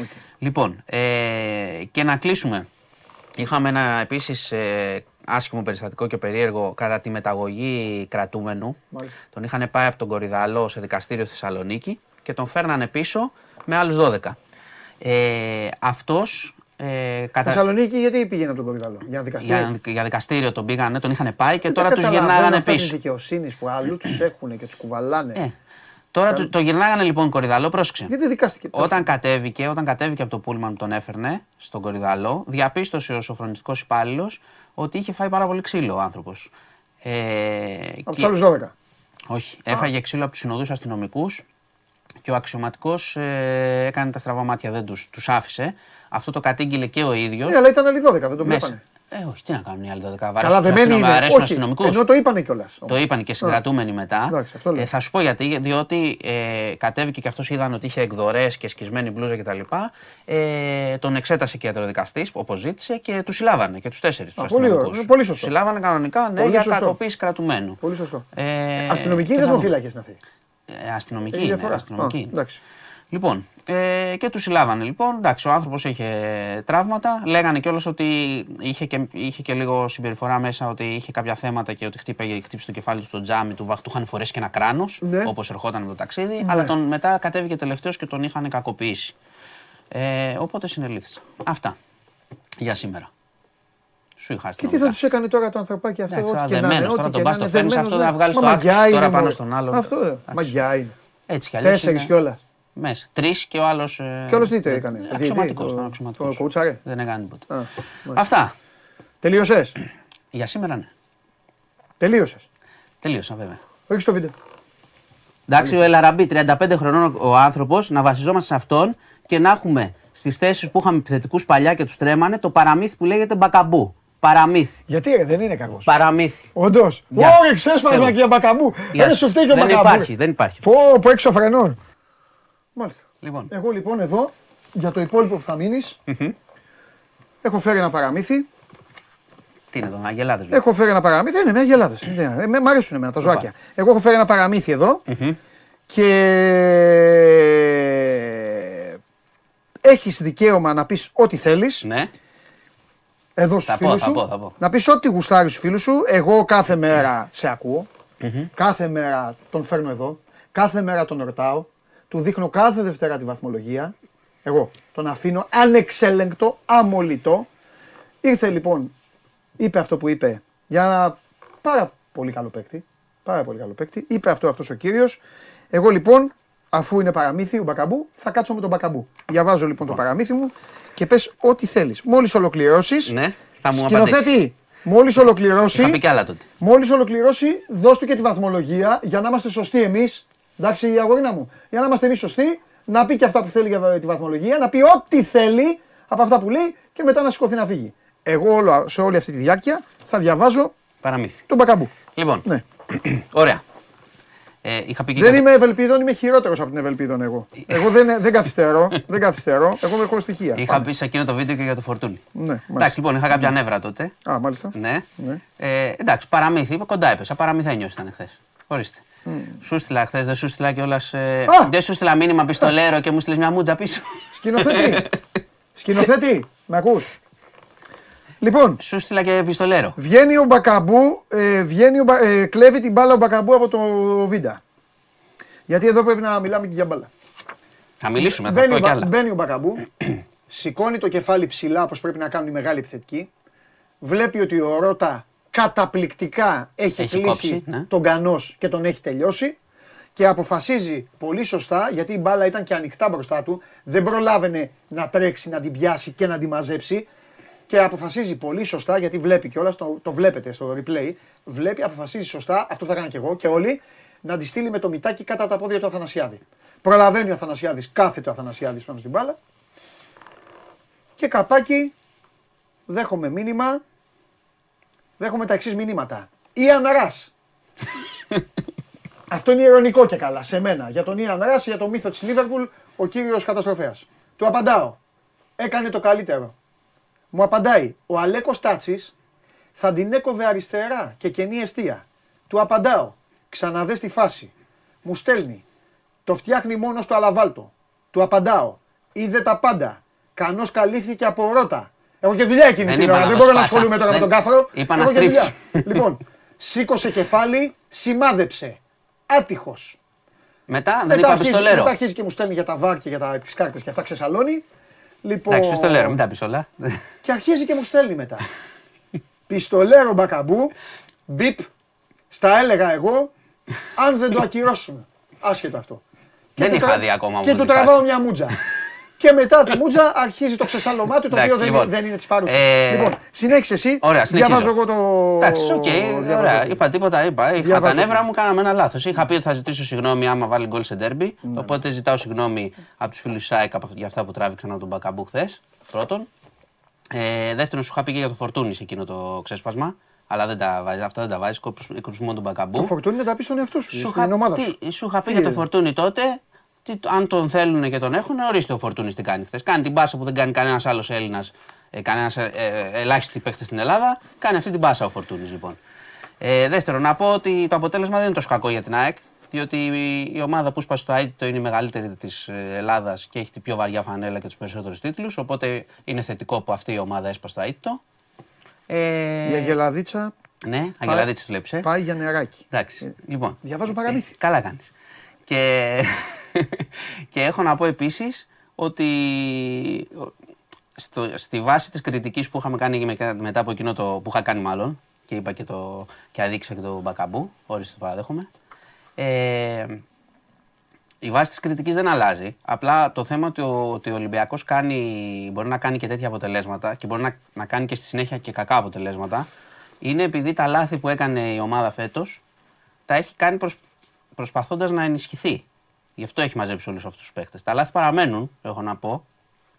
Οπότε στα play-off μπορεί από το να κερδίσει όλα τα μάτς, έχει τη δυνατότητα και την ποιότητα, μέχρι να κάνει γκέλες. Και επίσης αποδείχτηκε για άλλη μια φορά χθες ποια είναι η πιο βαριά φανέλα και θέλει πολύ όπτα για να αναλύσει την πιο βαριά φανέλα στη χώρα. Λοιπόν, αυτά είχα να σου πω. Ε, εντάξει, έβαλα ένα κόλπα κάπου, καλό. Αυτά. Και φεύγω. Βάλει και βαθμολογία τώρα, γιατί τη βλέπω όλη τη χρονιά. Λοιπόν, πολύ ωραία. Η μικρή Αλεπού πήγε με το αγελαδάκι. Μόνο με ζώα είναι. Ναι, με ζώα και διαβάζω. Έχεις θέλει κανένα πρόβλημα? Όχι. Είσαι εναντίον των ζώων? Όχι, είμαι υπέρ των ζώων. Έτσι, μπράβο. Μια χαρά. Θα διαβάζω ό,τι παραμύθι θέλω. Να διαβάζεις ό,τι θες. Έχει και θρυλιόντα. Όχι ακόμα, δεν έχει εμφανιστεί. Ε, γιατί θα είχαν φύγει οι αγελάδες, άμα είχε. Okay. Λοιπόν, ωραία είναι και η βαθμολογία. Όπως έχω πει και από το ντέρμπι του πρώτου γύρου στη Λεωφόρο, κυνηγάμε, εξακολουθούμε να κυνηγάμε την ΑΕΚ. Οπότε είμαστε μια χαρά. Αυτά. Εντάξει. Ναι, τελείωσα. Εντάξει, φεύγω. Συγχαρητήρια. Να είσαι καλά. Να προσέχεις να ανοίξεις το στόμα. Στείλω μήνυμα εγώ την άλλη φορά. Καλά, το ξέρω. Γεια σας. Στέλνεις μηνύματα, προσπάς καλά. Λοιπόν. Τελειώσαμε και σήμερα. Αχ.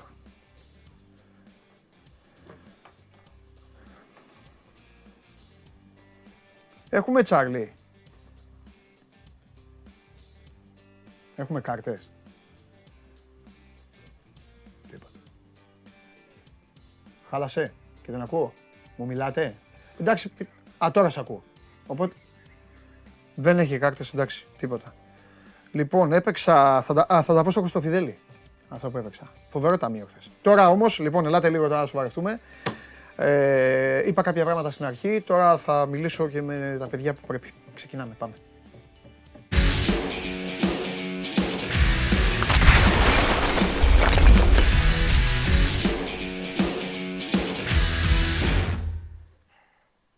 Έλα, Βαγγελάρα μου.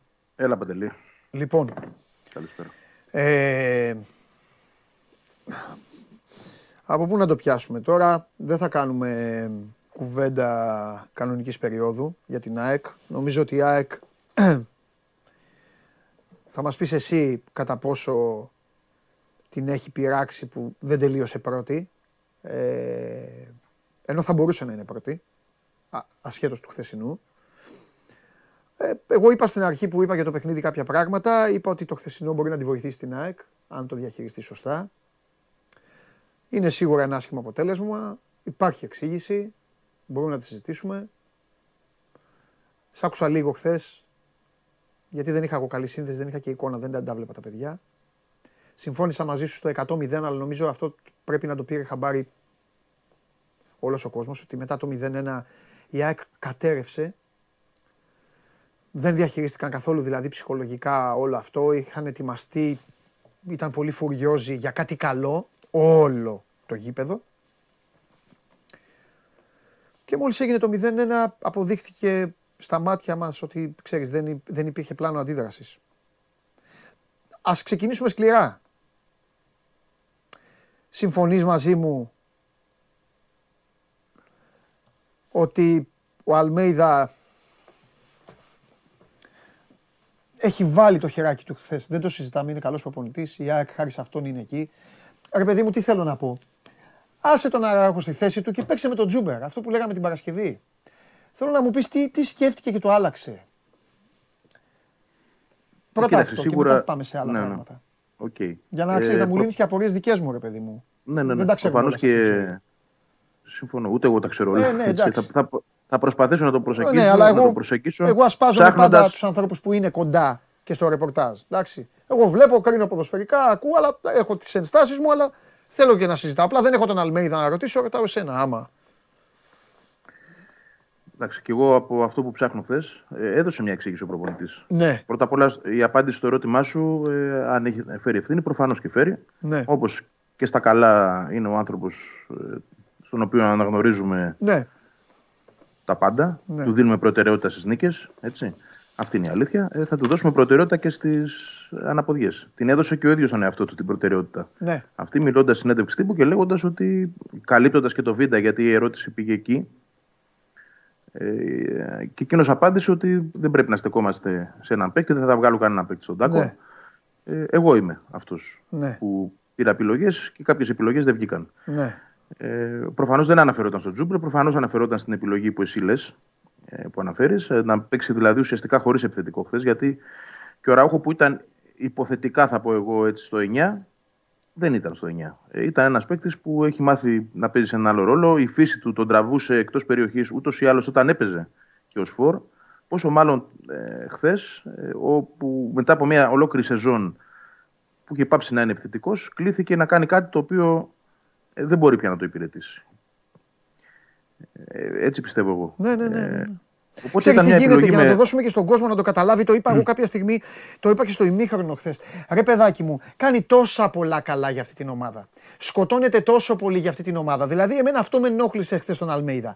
Έχεις έναν παίκτη, ο οποίος είναι το πολυεργαλείο σου στο μέγιστο βαθμό. Στο μέγιστο. Mm-hmm. Άστονα εκεί που είναι. Άστονα εκεί που είναι. Βγάλε τα ένα από τα δύο χαφ. Δηλαδή, πήγαινε με αυτό το πλάνο που είχες πει εσύ, Βαγγέλη. Βάλε τον Πινέδα πίσω. Δεν θες τον Πινέδα, άσε τον Πινέδα έξω. Α, αλλά άσε τον Αραούχο εκεί. Βάλε τον Τζούμπερ που είναι σε καλή κατάσταση. Και χθες γκολάρα έβαλε ο Τζούμπερ. Καταλαβες. Ναι. Είναι σε τέτοιο mood τώρα. Τι να κάνουμε. Αυτού του έχουμε αλλάξει τα φώτα του Τζούμπερ. Τώρα που είναι καλά ένα μήνα δηλαδή. Άσε τον Τζούμπερ εκεί. Και κάπως θα την έβρισκες περισσότερο την άκρη. Έτσι νομίζω. Ήταν καλός ο Ολυμπιακός. Ήταν σκληρός, ήταν δυνατός, δεν χαμπάριαζε. Το καραφλό βέλος, η αδυναμία μου δεν πέρασε καλά χθες. Να τα λέμε, πρέπει να τα λέμε όλα. Λοιπόν, αλλά κάτι, ξέρεις, κάπως θα γινόταν. Την ώρα δηλαδή που ο Ολυμπιακός σου λέγε θα σου χτυπήσω το κουδούνι κάποια στιγμή. Πρόσεχε, πρόσεχε. Εγώ δεν είμαι, ξέρω εγώ, δεν λέω ομάδες τώρα. Θα στο κάνω. Δεν στο έκανα στο Κύπελλο, είχα δύο δοκάρια όμως. Θα στο κάνω τώρα. Εκεί νομίζω κάπως η ΑΕΚ, γι' αυτό λέω ότι έπαιξε ρόλο, Βαγγέλη, και ο, ο, το ψυχολογικό, ολόκληρο το ψυχολογικό. Και μόλις έγινε το μηδέν ένα ήρθε αυτή η κατάρρευση. Κάπως έτσι δηλαδή εγώ το, το διαβάζω. Κοίτα, ήταν μια επιλογή που σίγουρα δεν το δικαίωσε. Ξεκινάμε ναι. από αυτό. Εντάξει, ναι, και γι' αυτό ε, συζητάμε. Ναι, εντάξει. Και γι' αυτό συζητάμε ακριβώς. Ναι. Ε, συμφωνώ ότι και ο Τσούμπερ δικαιούτο να είναι στην δεκάδα βάση της εικόνας του. Ε, πολύ περισσότερο γιατί ε, του ζητήθηκε να ανταποκριθεί σε ένα ρόλο που είναι, δεν είναι δικός του ρόλος. Να είναι δηλαδή ο, ο επιθετικός, ο φορ περιοχής και ναι. φυσικά και τον υπηρέτησε πολύ καλύτερα από ό,τι έκανε ο Ράουχο χθες. Ναι. Γι' αυτό λέω ότι το. Το λάθος της προσέγγισης έχει να, δεν έχει να κάνει τόσο με το ότι δεν είχε ΑΕΚΦΟΡ, ναι. όσο με το ότι έβαλε τον Αραούχο να κάνει αυτό που πλέον δεν μπορεί να κάνει. Ναι, ναι, ναι. ναι, ναι. Ε, εμένα στο πρώτο ημίχρονο η εντύπωση που μου είχε δημιουργηθεί βλέποντας το παιχνίδι και κάνοντας περιγραφή που είσαι και πιο συγκεντρωμένος και βλέπεις και τις αποστάσεις και βλέπεις και τις κινήσεις πολύ πιο ε, συγκεντρωμένα, έτσι, γιατί παρατηρείς τα πάντα. Ε, η, η εντύπωση που μου δινόταν ήταν ότι ο Πινέδα έβγαινε ως φορ. Περισσότερο παρά ο Αραούχο. Ναι. Και αυτό γιατί ίσως και ο ίδιος ο Μεξικανός, παρότι δεν ήταν αυτή η απέτηση από τον προπονητή, αντιλαμβανόταν ότι έπρεπε να γεμίσει ένα χώρο που δεν γέμιζε ο Αραούχο. Ε, με όλα τα αυτά, το πρώτο ημίχρονο, για το πρώτο ημίχρονο μιλώντας πάντα, ε, είναι τη ΣΑΚ ημίχρονο. Τώρα το ότι δεν ναι. κατάφερε να σκοράρει, το ότι ναι. δεν βρήκε ε, τον γκολ από τον Αραούχο σε δύο περιπτώσεις πολύ ξεκάθαρες, το ότι άλλες τέσσερις πέντε περιπτώσεις που πάτησε περιοχή του Ολυμπιακού, γιατί πατούσε συνεχώς περιοχή. Ναι. Δεν είχε την τελική σωστή πάσα. Οκ, ε, okay, είναι και συγκυρίες. Ε, Έρχεται όμως ένα δεύτερο ημίχρονο όπου εκεί είναι το θέμα, το μεγάλο, και δεν μπορώ να πω ότι είναι μόνο θέμα Αλμέιδα, αλλά γενικότερα θέμα ομάδας. Αυτή, αυτή η βιασύνη με το που δέχτηκε η ΑΕΚ τον γκολ, νόμιζες ότι. Εγώ αυτό αισθανόμουν, ότι παίζει ένα τελικό κυπέλου που λύγει σε ένα λεπτό. Ναι. Δηλαδή να βγούμε όλοι μαζί στο πενήντα, πενήντα ένα, πότε ήταν το γκολ, πενήντα νομίζω, να πάμε να ισοφαρίσουμε γιατί μας μένει ένα λεπτό, μην πεθάνουμε. Σωστό και αυτό που λες. Δηλαδή ήταν απίστευτο αυτό. Σωστό αυτό που λες. Τέ, τέτοια, τέτοια πίεση στους εαυτούς τους. Ναι. Προ, προφανώς επειδή συνειδητοποιούσαν ότι δεν μπορεί να μας συμβαίνει αυτό αυτή τη στιγμή. Δεν γίνεται. Είχαμε ένα πρώτο ημίχρονο, δεν το είχαμε, υπήρχε, δεν βάλαμε τον γκολ. Δεν ναι. υπήρχε εγκεφαλική προετοιμασία για, για το ενδεχόμενο. Τίποτα. Δεν Καμία ετοιμότητα. Καμία. Και αυτό δεν είναι πρώτη φορά που συμβαίνει. Εντάξει, αυτό βέβαια ξέρετε, πάει και αυτό στον προπονητή, πάει σε όλους. Ναι, σε όλο το team, στους παίκτες όλους, σε όλο τον κόσμο. Απόλυτα. Δεν μπορείς, δεν μπορείς, κοίταξε να δεις, δεν μπορείς, επειδή νιώθεις ότι είσαι καλύτερος, επειδή το πιστεύεις εκείνη την ώρα, δεν μπορεί να απεμπολείς ένα ολόκληρο σχέδιο και να μην σέβεσαι, θα πω εγώ εντός αγωγικών το σέβεσαι, ίσως δεν είναι σωστή λέξη, να μην αντιλαμβάνεσαι, είναι πιο σωστή λέξη, ναι. τη δυναμική του αντιπάλου. Δηλαδή, σου έβαλε γκολ ο Ολυμπιακός. Δεν στο έβαλε ο Βόλος και δεν μένει ένα λεπτό για να τελειώσει το μάτς. Για να βγείτε όλοι κόντρα, να ανεβείτε πάνω από τη μεσαία γραμμή, ναι. όλοι μα όλοι, έτσι. Λες και έχει ένα λεπτό και τελειώνει το παιχνίδι. Και πρέπει οπωσδήποτε να γίνει κάτι για να ισοφαρίσει η ομάδα. Εδώ νομίζω έπαιξε ρόλο και. Και, δε, να... και πρέπει να, να, να, να ολοκληρώσουμε αυτό. Και ναι, ναι, ναι, ναι, ναι, Βαγγέλη μου, βέβαια. Ναι, ναι, ολοκλήρωσε. Δεν συμβαίνει μόνο στο πρώτο γκολ, συμβαίνει και στο δεύτερο. Με ακόμα χειρότερο τρόπο. Και μετά έρχεται το τρίτο τέρμα. Δηλαδή, ακριβώς αυτή η... στο πενήντα επτά δέχεται το δεύτερο γκολ. Χάνει τελείως το μυαλό τους. Το έχει χάσει ήδη για επτά λεπτά. Το χάνει εντελώς πια. Ξαναβγαίνουν όλοι μπροστά και τρώει γκολ από κόρνερ. Ναι. Με ένας, ένα, τέσσερις εναντίον ενός στην επιστροφή. Αυτό το πράγμα είναι η περσινή, δεν η φετινή. Ναι, η, πάση, ναι, η περσινή, σωστά. σωστά, η πάση, σωστά, η αυτή. σωστά. Αυτό το βλέπαμε πέρσι σε κάθε παιχνίδι. Σωστά. Και χάλασε όλη αυτή την εικόνα. Δεν ξέραμε τι θα είχε συμβεί. Το οποίο δεν το λέω και πολύ ευχάριστα για την ΑΕΚ αυτό. Κάποιοι μπορεί να παραξενευτούν έτσι όπως θα το πω, αλλά νομίζω θα το καταλάβεις εσύ. Η αποβολή του Μπιέλ. Γιατί με έντεκα έντεκα μπορεί το μάτς να συνέχιζε να είχε ακριβώς την ίδια εικόνα. Έγινε η αποβολή του Μπιέλ, έκανε ο Μίτσελ αλλαγές οι οποίες έδειξαν έλα τα μπούρωμα τώρα για να τελειώνουμε, να περάσει ο χρόνος. Η ΑΕΚ είχε χάσει την ψυχολογία της μισή παίκτες, έμεινε έσβησε έτσι το μάτς. Πλην του γκολ του ωραίου εκεί του Τζούμπερ. Ε, Συμφωνώ ότι θα μπορούσε να γίνει και χειρότερα. Ναι, ναι. Αυτό που πήγα να σου πω προηγουμένως είναι ότι υπήρχε ρε παιδί μου και ένα. Πώς να σου πω. Μαθαίνεις από τα λάθη σου. Εγώ γι' αυτό λέω ότι η ΑΕΚ εμένα δεν μου έδωσε εξετάσεις χθες. Δεν θα κρίνω εγώ την ΑΕΚ από το χθεσινό. Χθες η βραδιά ήταν του Ολυμπιακού. Δεν ήταν για να δείρουμε την ΑΕΚ. Ήτανε για να πούμε μπράβο ρε μάγκα Ολυμπιακέ, πήγες εκεί, είσαι ο πρώτος που κέρδισε, έκανες το πρωτάθλημα όπα, μαγκιά σου. Η ΑΕΚ δεν έγινε ξαφνικά ομαδούλα. Η ΑΕΚ είναι αυτή που είναι. Τι θέλω να, να κρατήσουμε όμως εδώ τώρα. Εντυπωσίασε στο Καραϊσκάκης. Κέρδισε το μάτς Κυπέλλου. Όχι απλά το κέρδισε. Έχει πιάσει το εισιτήριο του τελικού έτσι και το κρατάει αυτή τη στιγμή. Είχε την πρεμούρα. Κερδίζω και βγαίνω πρώτη στην κανονική περίοδο. Είχε όλο αυτό το αίτητο και την άβρα. Έπρεπε ρε Βαγγέλη όλη αυτή την, την υπερβο, όχι υπερβολική, λάθος, τη σωστή στην πλευρά της ζυγαριάς θετική άβρα έπρεπε να είχαν βάλει και δύο-τρία αντίβαρα. Αυτό που είπες και εσύ. Έπρεπε να σκεφτούν πράγματα που δεν τα σκέφτηκαν. Αυτό του χρεώνω του Αλμέιδα. Δεν, δεν, του Αλμέιδα. Και στους παίκτες. Γιατί εντάξει και οι παίκτες παίζουν. Έπρεπε να σκεφτούν κάτι. Ένα. Τον έχουμε φέτος δύο μηδέν στις εντυπώσεις. Δύο. Θα έρθει εδώ να παίξει τη ζωή του. Αν τον κερδίσουμε, τον τελειώσαμε. Άρα αυτοί παίζουν τη ζωή τους. Δεν παίζουν τώρα. Δεν θα έρθουν εδώ για πλάκα. Τρία. Σκέψου ότι θα έρθουν μέσα... Και θα ρίξουν, θα σπρώξουν, θα μπουν δυνατά, όπως και μπήκαν δυνατά. Εγώ δεν του τώρα. Πρώτη φορά τον είδα τον Ολυμπιακό εγώ στα κόκκινα, το Ρέαψουκ. Αυτά που κάνει ο Ρέαψουκ, ο Αφλό Βελός. Ο Ρέαψουκ αυτά δεν, δεν τα έχει κάνει ούτε στο, ούτε στο, στο FIFA. Δεν πρέπει να τα έχει κάνει. Αυτά όλα νομίζω λοιπόν ότι ο οργανισμός δεν τα είχε στο μυαλό του. Αυτό μου έδειξε εμένα. Δηλαδή παίρνουμε μπάλα, έλα εδώ τη γυρνάμε την μπάλα, γιατί η ΑΕΚ είναι πιο γρήγορη ομάδα από τον Ολυμπιακό και έχει πολύ καλύτερη εικόνα από τον Ολυμπιακό φέτος. Και μπαίνει με αυτόν τον αέρα, κυκλοφορία, κερδισμένα τα χαφ. Για να κάνουμε και την ποδοσφαιρική κουβέντα να τη συνεχίσουμε τις Παρασκευές. Βάζει Σιμάνσκι Γιόνσον, μπροστά τον Πινέδα, παίρνει τα χαφ. Σαμασέκου καταπληκτικός, αλλά πίσω, να θωρακίσει τα δύο στόπερ.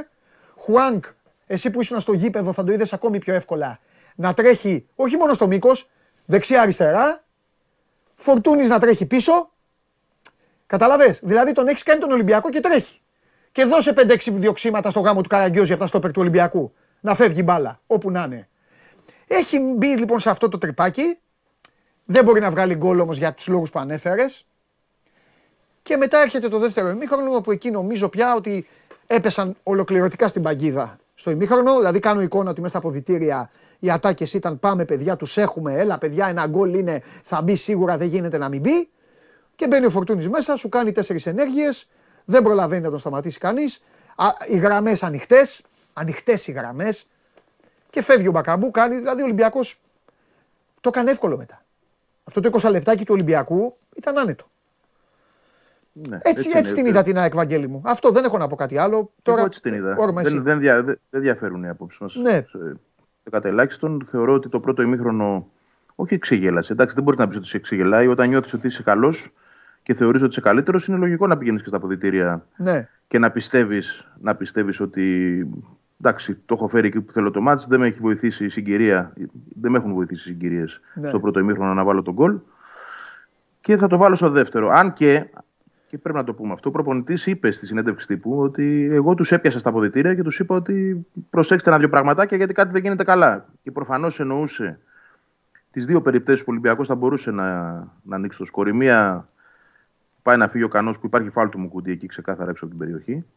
Το οποίο δεν βλέπει ο διαιτητής και εντάξει, το βαρ δεν μπορεί να επέμβει γιατί είναι, δεν έχει δοθεί καν παράβαση. Το και βαρ φάουλ, θα δεν, μπορούσε δεν να επέμβει μέσα. μόνο αν, να το πούμε και αυτό, το βαρ θα μπορούσε να επέμβει φάουλ. μόνο αν θεωρούσε ότι είναι κόκκινη. Αν ο βαρίστας θεωρούσε ότι, είναι, ότι πάει για γκολ, ότι είναι προφανή θέση για γκολ, τότε μόνο μπορεί να το σταματήσει. Νομίζω Καλά ότι πρέπει να, δοθεί, πρέπει να δοθεί φάουλ πρώτα για να το θεωρήσει. Ε, όχι, μπορεί να το σταματήσει. Όχι, οκ, okay, εντάξει. Λοιπόν, αυτή είναι μία περίπτωση. Η δεύτερη είναι που βγαίνει όντως ο, ο Μπακαμπού από δεξιά απέναντι στον Αθανασιάδη και έχει πάσα νομίζω αριστερά. Αν και δύσκολη πάσα γιατί υπάρχει παίκτησά. Όχι, δεν μπορούσε να το πλασάρει κατά τα πόδια. Ναι, μπορεί να μην μπορούσε. Ο Ρότα είχε κλείσει συγκλονιστικά. Συγκλονιστικά Κανός, τον είχε κρύψει τον Κανός. Και ο ναι. Μπακαμπού είδε κιόλας. Τρέχει, κοιτάει ο Μπακαμπού, κάτω, φαίνεται ναι. στο replay. Δέστε το replay πίσω από το τέρμα. Μπακαμπού κοιτάει, κοιτάει τον Αθανασιάδη. Το έχει αποφασίσει. Και να σου πω κάτι, το σωστό έκανε ο Μπακαμπού. Ναι, δεν λέω, δεν, δεν ήθελα να πάω την κουβέντα εκεί. Ναι. Αυτό που ήθελα να πω είναι ότι ο Ολυμπιακός προειδοποίησε δύο φορές το πρώτο ημίχρονο σε αυτές τις περιπτώσεις. Ναι, γιατί γίνονται συμφωνώ. και ακριβώς στο ίδιο, στο ίδιο σημείο είναι έτσι. Ναι. Από δεξιά, όπως εκείνος επιτίθεται, αριστερά στα στόπερ της ΑΕΚ. Λοιπόν, ε, τα είδε αυτά ο Αλμέιδα και εκεί στάθηκε στο ημίχρονο. Όμως προφανώς αυτή η, η σιγουριά ότι θα το πάρουμε το παιχνίδι δύσκολα ή εύκολα τους οδήγησε σε μια τρομερή πλάνη, θα πω εγώ, μετά το πρώτο γκολ. Ναι. Γιατί εκεί πρέπει να δείξεις ότι. Πράγματι νιώθεις υπέρτερος. Όταν είναι η αναποδιά όταν έρχεται. Ναι. Στο μηδέν μηδέν όλα καλά. Στο μηδέν ένα όμως τι κάνεις. Διαλύεσαι, δηλαδή χάνεις το μυαλό σου, χάνεις τις γραμμές σου όπως είπες και εσύ, χάνεις τις επιστροφές σου, χάνεις τον τρόπο παιχνιδιού σου, τα χάνεις όλα. Και όλα αυτά γιατί μπαίνεις σε μια διαδικασία ότι πρέπει στο επόμενο λεπτό να έχω βρει γκολ. Δεν πάει έτσι. Δεν παίζεις τώρα με, με μικρή ομάδα και με μικρή ομάδα να έπαιζες πάλι δύσκολο θα ήταν. Ναι. Ε, εν κατακλείδη όλα αυτά είναι μαθήματα. Πράγματι. Βεβαίως. Πρέπει η ομάδα να κάτσει να τα δει, ο προπονητής να τα διαβάσει, γιατί από εδώ και πέρα τέτοιους αντιπάλους θα έχεις μονίμως. Ή τέλος πάντων, απέναντι σε αυτούς θα προσπαθείς να πάρεις το πρωτάθλημα. Ναι.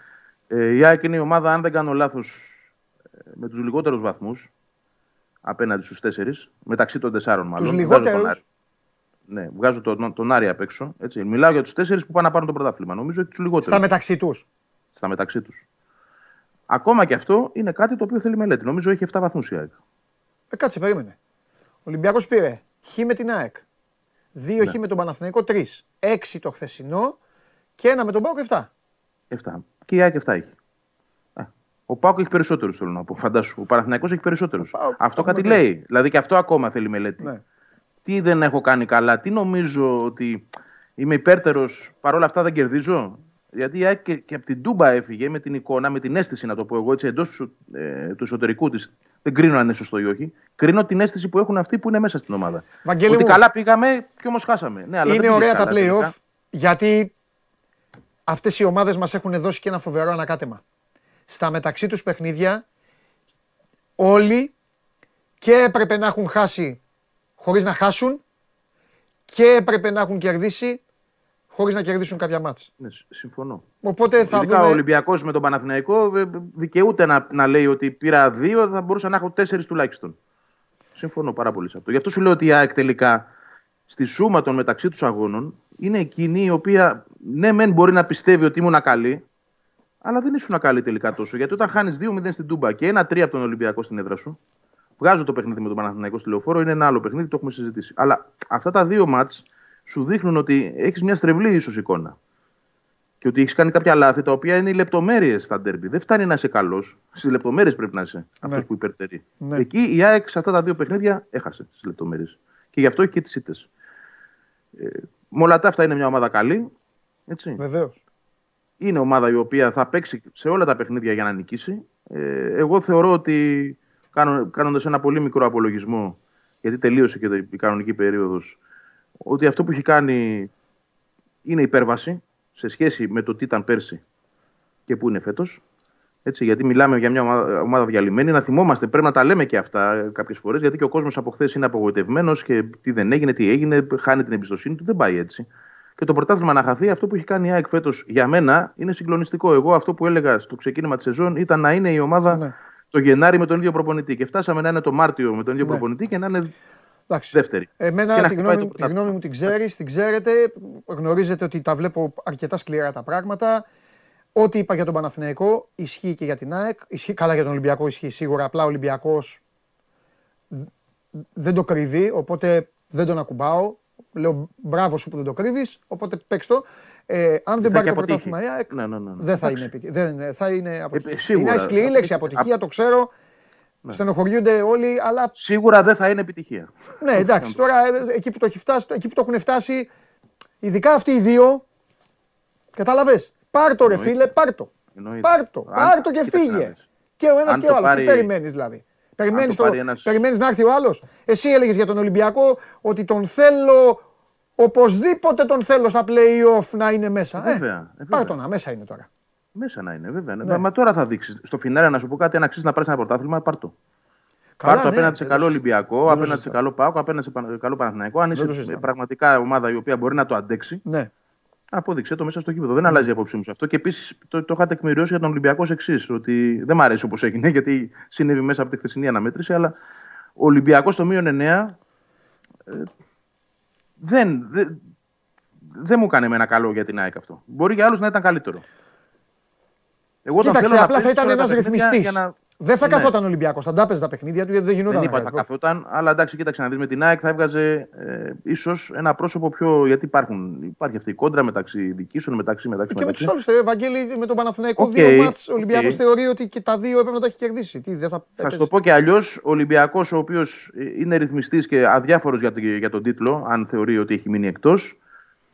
Ε, ακόμα και εκ παραδόσεως και το, το, το momentum που έχει χτίσει με την ΑΕΚ είναι αρνητικό. Καλύτερα λοιπόν να είναι εντός και με όλους συγκεντρωμένους, ναι. παρά να, να υπάρχει ένα momentum μόνο κατά ναι. της ΑΕΚ, ας πούμε, το οποίο του βγαίνει, αγωνιστικά μιλάω πάντα, ναι. έτσι.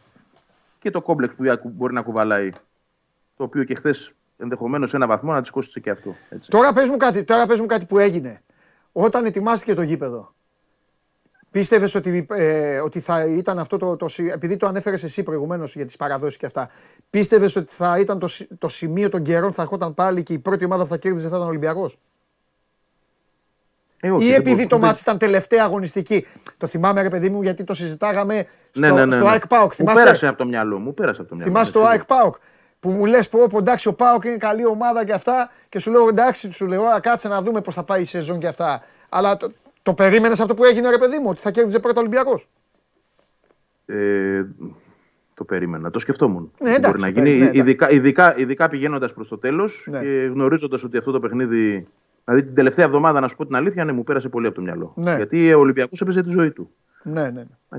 Όταν, όταν είσαι μια μεγάλη ομάδα και παίζεις τη ζωή σου, νομίζω ότι γίνεσαι πολύ επικίνδυνος για τον, για τον κάθε αντίπαλο, τον κάθε μεγάλο αντίπαλό σου. Ναι. Ειδικά. Όταν, ε, πώς θα το πω, έχεις και αυτή την πρόκληση ναι. ότι μπορείς να γίνεις η ομάδα που θα κάνει αυτό. Ναι. Θέλω τώρα λοιπόν... είναι παράσιμο. Ναι. Αλλά απ' την, άλλη, απ' την άλλη θα συμφωνήσω με τον Μάνο που είπε πριν, οκ, okay, από τον Ολυμπιακό το έπαθα, δεν τον έπαθα το, δεν το, έπαθα το Βόλο. Okay. Ε, σε αυτό το σημείο θέλω να πω κάτι τώρα, ότι οι ομάδες γνωρίζονται μεταξύ τους.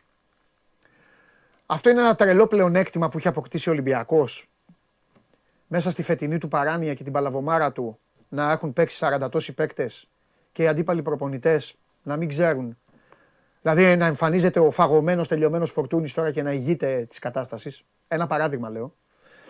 Θέλω να πω κάτι για να βοηθήσω λίγο τη σκέψη του Αλμέιδα. Έχουν αρχίσει, Βαγγέλη, όλοι πλέον και χτυπάνε το βίντεο με το μουκουντί. Έχει αρχίσει, έχουν αρχίσει αυτό το δίδυμο και γίνεται... Μια μικρή περίπτωση Ολυμπιακού πριν ένα μήνα και πίσω. Mm-hmm. Ε, τους περιμένουν, τους περιμένουν με μανία. Εντάξει, ο Ολυμπιακός δεν πολύ κράτησε την μπάλα, αλλά αυτή ήταν η στόχευσή του. Η στόχευσή του ήταν να μπορέσουν να πάρουν την μπάλα ο Χουάνγκ με το Φορτούνι, όσο μπορούν να την κρατήσουν. Ήταν πολύ δύσκολο στο πρώτο ημίχρονο, γιατί πιο πολύ έτρεχε μια, η ομάδα τους χωρίς την μπάλα παρά με την μπάλα. Στο δεύτερο όμως, το γκολ το τρίτο. Το τρίτο γκολ του Ολυμπιακού ήταν ο στόχος του. Το τρίτο γκολ ήταν ο στόχος του. Που έχει πάρει την μπάλα Φορτούνης, την κυλάει, περνάει από δεξιά, περνάει δύο, βλέπει Κάνει τη μεγάλη διαγώνια αυτή της σαραντάρας στον Μπακαμπού και ο Μπακαμπού της πάει στον Κανός. Ε, έχω αρχίσει να το βλέπω αυτό σε όλους, ανεξαρτήτως δηλαδή δυναμικής. Βαράνε το Μουκουντί και το Βίντα και δεν ξέρω μήπως, μήπως ο Αλμέιδα φέρει τον Γιόνσον ή τον Σιμάνσκι πολύ κοντά τους πλέον, όπως κάνει ο Μίτσελ με τον Σαμασέκου, ε, και μετά αλλάξουν όλα τα υπόλοιπα. Αυτό το αφήνω σαν αστερίσκο να το έχουμε να το δούμε. Καλά κάνεις, θα πω κι εγώ κάτι πάνω σε να πεις, αυτό. Βεβαίως. Έχει γράψει κάτι σήμερα ο Τζάρλι και συμφωνώ πολύ, το σκεφτόμουν και εγώ χθες αυτό. Ε, συμφωνώ πάρα πολύ ότι αυτό το ποδόσφαιρο που θέλει να παίξει ο Αλμέιδα ε, θέλει δύο στόπερ οι οποίοι να είναι ε, πάρα πολύ γρήγοροι και πάρα πολύ ε, ανά πάσα στιγμή συγκεντρωμένοι και αθλητικοί. Ναι. Ο Βίτα πλέον δεν είναι αυτός ο στόπερ. Ο Μουκουντί είναι πιο κοντά σε αυτό το πρότυπο. Γιατί, γιατί το λέω αυτό, γιατί ε, έτσι ψηλά που την έχει την άμυνά του, mm. η ταχύτητα και η επιστροφή είναι το νούμερο ένα. Λοιπόν, δεν φταίνει η στόπερ. Δηλαδή δεν, δεν είναι ότι σημαδεύουν το Β γιατί ο Β δεν είναι καλός. Σημαδεύουν το Β γιατί το ποδόσφαιρο της ΑΕΚ είναι τέτοιο που επιτρέπει αυτό το σημάδι. Αν είχε πιο, τα μέτρα πιο πίσω η άμυνα της ΑΕΚ σε κάποια παιχνίδια, όπως το έκανε με τον Παναθηναϊκό, έτσι, ίσως αυτοί οι δύο να είχαν ακόμα καλύτερη ανταπόκριση και θεωρώ ότι αυτό είναι ένα, ένα σημείο για σκέψη ναι. ενώπιση των playoffs. Ναι. Με την άμυνα τόσο ψηλά, όντως υπάρχει θέμα. Και δεν θέλω να γίνω τώρα μάτς κακών. Ε, αν όμως.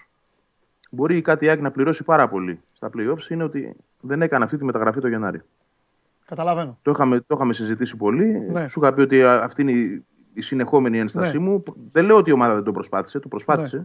Έφτασε και κοντά στον Brooks, που ήταν ναι. τέτοια περίπτωση πολύ γρήγορου στόπερ. Ναι. Αλλά δεν υπάρχει μόνο ένα στόπερ. Θα υπάρχουν πολλοί εκεί έξω. Ναι. Έπρεπε, έπρεπε, θεωρώ, να ε, πάρει έναν παίχτη. Και αυτή Ε, η μη δράση έτσι ε, δεν ξέρω αν μακιγιάρεται. Μακάρι να μακιγιάρεται. Ναι. Ε, θα το δούμε στην πορεία. Ίσως ε, πρέπει ε, λίγο ε, να το αλλάξει ο Αλμέιδα αυτό. Φανταστικά. Φανταστικά. Ε, επίσης, χθες με συνέλαβα να λέω μάλλον δίκιο είχα στο Βαγγέλη. Ο Ολυμπιακός βέβαια το έκανε αυτό να αισθανθώ το δίκιο. Τι εννοώ. Πιστεύω ότι με το Σιντιμπέ δεν μου κάνει κάτι όρατα, δεν μου φταίει σε κάτι, ίσα ίσα, έπαιξε το παιδί, μονομάχησε, αλλά ξέρεις τι έγινε. Μπήκε ο Ρέατσουκ να παίξει διπλά ζωή θάνατο, γιατί ξέρει ότι όλοι τον κυνηγάνε. Είχε τον Κανός ο οποίος, αυτός μου θύμισε Φουστέρ, χωρίς να είναι οι ίδιοι παίκτες, εννοώ στο θα πεθάνω στο γήπεδο. Και πραγματικά πέθανε. Πέθανε, ζήτησε αλλαγή, δηλαδή δεν είχε άλλο να δώσει. Mm-hmm. Και εκεί σκέφτηκα, ρε Βαγγέλη, αυτό που σου έλεγα. Βάλε το Σιντιμπέ να τους χτυπήσεις κι άλλο, κι άλλο. Γιατί, εντάξει, το καραφλό βέλος πόσο να κάνει, τι να κάνει. Έφαγε και τις κλωτσιές του, ξέρεις, είναι και εύκολος. Ο Άμραμπατ είναι και λίγο τέτοιος. Είναι μια περίεργη ψυχή. Άμα, άμα δεν του βγουν οι δύο-τρεις φάσεις, ναι. θα θολώσει και λίγο. Πολύ. Ναι, πολύ. Γι' αυτό, αυτό, αλλά είναι πολύ ωραίες συζητήσεις αυτές τις ποδοσφαιρικές. Δεν έχω αντίρρηση για το Σιντιμπέ. Θα σου πω κάτι εγώ αυτό ναι. τι με προβληματίζει εδώ. Ότι δικαίως ο Ρότα είναι βασικός, γιατί όλη τη χρονιά έκανε τρομερές υπερβάσεις το παιδί, προσωπικές υπερβάσεις ναι. για να είναι σε αυτό το κομμάτι ναι. που είναι. Προφανώς ναι. και με την καθοδήγηση του ναι. Αλμίδα. Αλλά. Πες το. Η, αυτό... η ΑΕΚ πήρε το καλοκαίρι ένα παίκτη ναι. για να τον έχει βασικό. Δεν ήταν για βασικός. Εντάξει. Τον έφερε τώρα στο επίπεδο που πρέπει να είναι. Και όχι μόνο και αυτό. Πρέπει, πρέπει να είναι βασικός. Και όχι μόνο αυτό, ρε Βαγγέλη. Είναι σούπερ στα μεγάλα παιχνίδια. Αυτό, ναι, εγώ γι' αυτό σου το είπα την, παρα... την Πέμπτη Παρασκευή. Δηλαδή είναι παικταράς, ήτανε, προέρχεται από σχολή, από αυτό και έχει μπει και στα μεγάλα παιχνίδια σου λέει έλα να σου πω κάτι. Εγώ είμαι ναι, μεταγραφής ναι, ναι. σου τώρα, έλα να τελειώνουμε. Συμφωνώ. Αυτό είναι. Εκεί, α, εκεί... Και εγώ ήμουν, ήμουν υπέρ του να παίξω Σιντιμπέ, αλλά σου είχα πει ότι πιστεύω ότι θα παίξω Ρότα γιατί ξέρω τον προπονητή. Ναι. Λέω, πώς σκέφτεται. Δεν πουλάει εύκολα παίχτες. Δηλαδή ε, ε, ε, το χθεσινό, η χθεσινή απόφαση δεν είναι αμυγός ποδοσφαιρική. Καλός ή κακός, ε, αυτή είναι η πραγματικότητα. Κάποιοι προπονητές δεν, δεν το θεωρώ αιμονία αυτό, το θεωρώ απονομή δικαιοσύνη. Σκέφτεται ο Αλμέιδα ότι εγώ αυτό το παιδί το πήρα και μου τον είχανε για να φεύγει. Μου είπανε δες τον το καλοκαίρι και αν δεν γουστάρεις διώξε τον. Εντάξει, το βλέπει και η προσωπική του νίκη, τον καταλαβαίνω. Μπράβο, ναι. Τον έφερα σε ένα σημείο που έγινε ξανά διεθνής, που, που, που, που είναι τόσο καλός, που βοηθάει. Αλλά έρχεται και η στιγμή που ο, ο καλύτερος παίκτης, που είναι ο Σιντιμπέ, θα τον προσπεράσει ξανά. Ναι. Σιντιμπέ άργησε πολύ να μπει στη φάση που έπρεπε να έχει έρθει, σε αυτή που είναι τώρα. Ναι. Αλλά τώρα που ήρθε πρέπει να το, το ανταμείψει ο προπονητής. Συμφωνώ, επίσης, είναι δύσκολο και για τους προπονητές. Ορισμένες φορές τους κυνηγάμε, τους κάνουμε, αλλά ο Αλμέιδα έχει. Γι' αυτό εσύ λες ότι έχει κερδίσει τα αποδυτήρια, είναι δίκαιος, είναι έτσι, έτσι. Αλλά κοίταξε να δεις, έρχεται και άλλη όψη του νομίσματος, Παντελή. Εγώ νόμιζα ότι την πέθαβαζα. Ναι, αλλά τέλος πάντων. Ε, ε, επιβραβεύουμε το Ρότα ναι. για αυτό που έχει κάνει μέσα στη σεζόν, αλλά πρέπει να επιβραβευτεί και ο άλλος, ο οποίος έχει ένα, είχε ένα top class όνομα κάποτε και είναι ακόμα καλός ποδοσφαιριστής και ο οποίος εδώ και πέντε έξι μήνες ζει στη σκιά ενός παίκτη που δεν τον ήξερε πριν, δεν τον είχε ποτέ ακούσει και με υπομονή δούλεψε για να έρθει στο επίπεδο που είναι σήμερα. Άρα και αυτό θέλει επιβράβευση. Ναι. Δεν είναι μόνο δηλαδή ότι επειδή ο ένας παίζει και παίζει καλά, ο άλλος δεν κάνει δουλειά πίσω του, υπομένοντας όλο αυτόν τον καιρό, ξέρεις τι μπορεί να λέει ο Σιντιμπέ. Ναι. Ρε φίλε, ποιος είναι ο Ρότα και δεν παίζω εγώ. Ναι. Μπορεί να το σκέφτεται αυτό. Λογικό ναι. θα ήταν αν το σκεφτόταν. Ναι. Έτσι. Λοιπόν, και τώρα που τον έφερε η ΑΕΚ εκεί που θέλει, ο προπονητής τον έφερε εκεί που πρέπει και ο ίδιος με τη δουλειά του, ε, νομίζω είναι καιρός να παίξει. Τώρα, αυτά είναι δικές μας προσεγγίσεις. Ποδοσφαιρικές θεωρώ. Ο Αλμέιδα έχει πολύ το σκεπτικό. Λοιπόν, σε αφήνω, φιλιά στο Σπύρο να δώσεις. Καλά και, και, και στην Ιωάννα και στη Μικρή. Θα μου hey, λείψεις. Ευχαριστώ. Θα μου λείψεις. Ε... Θα, θα βγω την επόμενη Δευτέρα πάλι. Εντάξει. Να πούμε ότι έχω δύο, δύο εβδομαδούλες άδεια. Καλά, αλλά, καλά, καλά και το λες γιατί είναι είπα εγώ θα μου λείψεις και θα, θα μου ζαλίσουν τέλος ναι, πάντων. Ναι, ναι. Και δεν είμαι και πολύ για να με ζαλίσουν. Όχι, όχι, παιδιά βγαίνουν ναι. άδεια. Κοίτα να, περάσεις, κοίτα να περάσεις ωραία μέχρι τη Δευτέρα που θα τα ξαναπούμε. Και θα αν, χρειαστεί, λείψουνε... αν χρειαστεί κάτι και είναι σημαντικό. Θα εντάξει, θα εδώ ο Μάνος Ναυροζίδης είναι έτοιμος, θα καλύψει το, το κενό επάξια πιστεύω. Έτσι κι αλλιώς θα... μη φοβάσαι τίποτα, θα του λέω εγώ εδώ, θα του κάνω επιθέσεις εγώ. ε, θα απολαύσεις, θα μου λείψεις γιατί ε, χαίρομαι, πάρα πολύ που, χαίρομαι πάρα πολύ που θα το πω με αφορμή, δεν θα το συνεχίσω πάρα πολύ, δεν θα το συνεχίσω. Θα το ξεκινήσω αποθεώνοντάς σε, αλλά στο τέλος θα σου ρίξω μια μικρή μπιχτή, παύλα μάθημα. Εντάξει. Ε, χαίρομαι πάρα πολύ που γνωριζόμαστε χρόνια, που είσαι πάντα πιστός, που μπορεί να τρελαίνεσαι, να σου ξεφεύγεις, αλλά επανέρχεσαι, που είσαι δίκαιος, που κάνεις πάρα πολύ σωστά τη δουλειά σου και πάνω απ' όλα που σέβεσαι τους πρωταγωνιστές του αθλήματος και δεν είσαι άνθρωπος ο οποίος εν έτη δύο χιλιάδες είκοσι τρία θα, ξεκυλί, θα ξεχυλήσει από το στόμα σου, τα ρουθούνια σου, οτιδήποτε, ποιον, ελεηνότητα, χουλιγκανιλίκι, οπαδιλίκι, όπως έχουν όλοι τους, όπως έχουν όλοι τους, γιατί πιστεύω ότι κατάλαβες και εσύ και από χθες το βράδυ κυρίως από όλα αυτά, ότι δεν φταίει ο Ρασβάν Λουτσέσκου για όλα, σε αυτή την χώρα. Εντάξει, εκεί ήθελες να το πας. Έτσι, μπράβο. Ε, λοιπόν, θα στο αναλύσω την άλλη Δευτέρα. Θα μου αναλύσεις ό,τι θέλεις. Φιλιά πολλά. πολλά. Ευχαριστώ πολλά. Φιλιά. Πολύ για όλα. Γεια. Γεια σου Βαγγέλη μου, τα λέμε. Ε, όλα φταίει ο Ρασβάν. Ρασβάν φταίει. Πώς το γύρισα, ε. Άγγελε πάλι στο Ρασβάν το πει. Όχι, όχι, όχι. Ακούστε να δείτε. Θα του αλλάζετε τα φώτα. Μαζί σας είμαι. Θα του αλλάζετε τα πετρέλαια. Θα του αλλάζετε τα λάδια. Αλλά όταν, θα, όταν έχετε τα, τα, τα, τα παπαγάλο πρωτοπαλή καρά σας εκεί, και του τίποτα κιόλας. Δεν έχουν όφελος. Μακάρι να είχαν κιόλας. Δεν έχουν.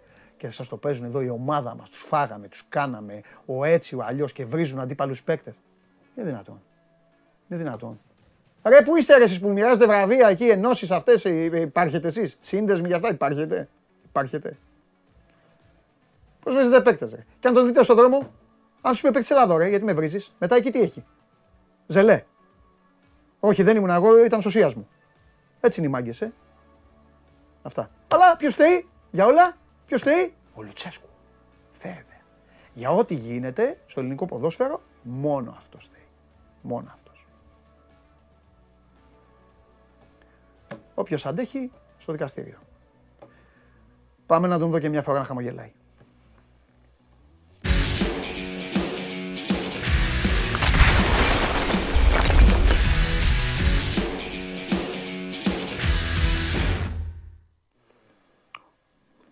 Καλή εβδομάδα, Παντελή. Χαμογέλα λίγο. Χαμογέλα. Γιατί, πάντα, πάντα χαμογελαστή μας. Ε, πού είναι, έτσι το χαμόγελο. Την Τζοκόντα. Όχι, τώρα γιατί να χαμογελάμε. Γιατί είπαμε κάτι αστείο για να χαμογελάσουμε. Γιατί να χαμογελάσουμε. Α, δεν είπαμε αστείο να χαμογελάσουμε.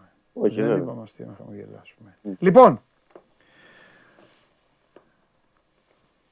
Δηλαδή φαντάσου πως θα σου ήταν κλαις. Να σου πω, mm-hmm. Πασχαλάκης συγκλονιστικός, με τρομερή παράδοση με την ΑΕΚ, χτισμένη από ποιον σκηνοθέτη. Έλα πάλι θα τον πεις για το Ρασβάν τώρα. Περνάτε την τάξη και οι δύο, Χριστοφιδέλης και Σώζωνας Ιριώτης, περνάνε την τάξη κατευθείαν. Λοιπόν, Ε, εδώ βλέπετε με τα εφτά γκολ της Λίβερπουλ πίσω στο κεφάλι. όχι, όχι, δεν θα το έλεγα. Λοιπόν, ε, λέγε Δημήτρη, έλα, πες γιατί όλο εμείς λέμε. Πες εσύ τώρα, πες. Πασχαλάκη τα γράψαμε, μια που πιάσεις τον Πασχαλάκη. Πες, πες Δημήτρη μου, πες εσύ, πες. Λοιπόν, οκ, ε, okay, θες, θες να ξεκινήσουμε από... Από που γουστάρεις, από που γουστάρεις. Οκ, ε, okay, ο Πασχαλάκης βέβαια ε, έχει κάνει την ε, διαφορά για τον Ολυμπιακό. Μόνο που είπες για τον Πασχαλάκη να πω ότι σε δεκαοκτώ παιχνίδια που έχει παίξει στο πρωτάθλημα με τον Ολυμπιακό είναι αίτητος. Και είναι αίτητος και ο Ολυμπιακός αυτά τα δεκαοκτώ τελευταία παιχνίδια του πρωταθλήματος, δηλαδή ένα μισό πρωτάθλημα, έτσι, για να ξέρουμε τι λέμε, γιατί είναι τριάντα έξι αγωνιστικές ε, συνολικά το πρωτάθλημα μαζί με τα play-off. Οπότε τα δεκαοκτώ είναι το μισό πρωτάθλημα.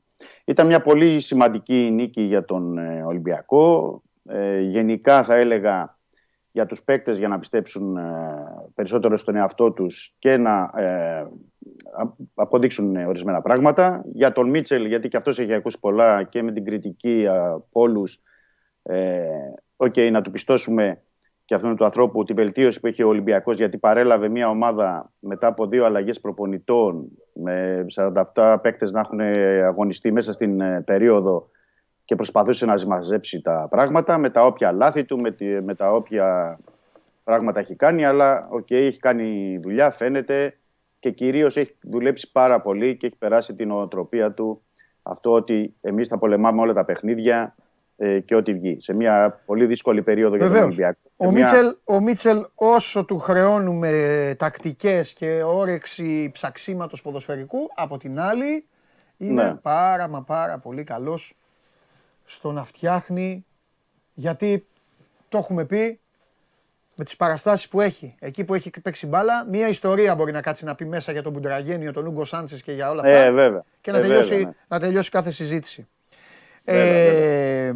Και βέβαια ήταν μια γενικότερη... Δηλαδή ήταν ένα ναι. παιχνίδι, γιατί δεν θέλω να σταθούμε. Δεν πιστεύω, κοίτα, δεν πιστεύω, δεν ξέρω, θέλω τη γνώμη σου. Ναι. Δεν πιστεύω ότι το διαχειρίστηκε σωστά στην αποβολή. Γνώμη μου είναι αυτή όμως. Στην αποβολή λες, ε. Ναι. ναι, ναι δηλαδή, ναι. πιστεύω ρε παιδί μου ότι... Εν, πώς να σου πω, που... το Φορτούνι και τον Μπακαμπού, θα σου το πω χήμα. Ναι. Το Φορτούνι και τον Μπακαμπού έτσι όπως είναι χθες, δεν τους βγάζεις ποτέ. Ας τους μέσα. Ας τους μέσα εκεί, νομίζω... μόνο έτσι όπως το έχουν κάνει το παιχνίδι, τους έβλεπε όλο το γήπεδο εκεί και, ε, και προσπαθούσαν να βγάλουν απόχειες να τους, να τους ψάρεπουν να τους σταματήσουν. Νομίζω ότι αν, αν τους ρωτούσε κάποιος ε, και μετά το παιχνίδι θα λέγανε ότι ακόμα να παίζαμε. Ναι. Οι δύο συγκεκριμένοι εννοώ. Μα, μα ήταν καλά, ναι. δεν, δεν λέω. Δεν... Ναι, ναι, όχι μόνο καλά. Δηλαδή, εχθές αυτή τη, την εικόνα που έχει ο, ο Μπακαμπού, γιατί εμείς λέμε από εδώ από την εκπομπή ναι. και το λέμε και κάθε εβδομάδα, ναι, ναι. και τώρα αρχίζουν και τα λένε και οι υπόλοιποι. Ναι. Ε, εντάξει, αυτό το παιδί είναι πρώτος σκόρερ στο, στο πρωτάθλημα. Έχει κάνει εχθές γκολ, έχει κάνει assist, έχει βγει στην αντεπίθεση δύο-τρεις φορές. Πάει να κερδίσει εκεί το πέναλτι που στις καθυστερήσεις του πρώτου ημιχρόνου. Έχει κάνει τη φάση που ο Αθανασιάδης από τα πόδια του στο τέτα-τέτ. Ναι. Okay. Ήταν ένα center for για ντέρμπι εχθές. Γιατί ναι. το κουβαλούσε και αυτό ο Μπακαμπού, πρέπει να το πούμε. Γιατί του γράφαμε και όλοι ε, ότι εντάξει, πολλά γκολ, αλλά γκολ σε ντέρμπι όχι. Ναι. Να, το, το έκανε και αυτό. Ναι. Από εκεί και πέρα για τον Φορτούνι. Ε, Φορτούνι τώρα τι γίνεται, από, Φορτούνι ένα, τι γίνεται τώρα. Από ένα, Πότε θα, κάνω, πότε θα πεις Χάμες, Μπιέλ, Φορτούνις έξω? Να κάνω μια παρένθεση για το Φορτούνι. Πριν περάσουμε σε αυτό που μου λες. Ναι. Γιατί αυτή, αυτό μόνο που σηκώνει το κεφάλι, η οξυδέρκεια, με τη μία την μπάσα, να βγει μπροστά στο transition, στην αντεπίθεση, ναι. δεν υπάρχει από Έλληνα ποδοσφαιριστής στην Ελλάδα. Ναι. Okay. Ναι. Επειδή το παιδί αυτό, okay, δεν, δηλαδή για να πω ένα λόγο παραπάνω, ξέρεις δεν τα λέω και εύκολα. Αλλά επειδή αυτό το παιδί έχει τραβήξει και πολλά ναι. και με τους χιαστούς του και με τα όσα πέρασε το περασμένο καλοκαίρι και με όσα mm.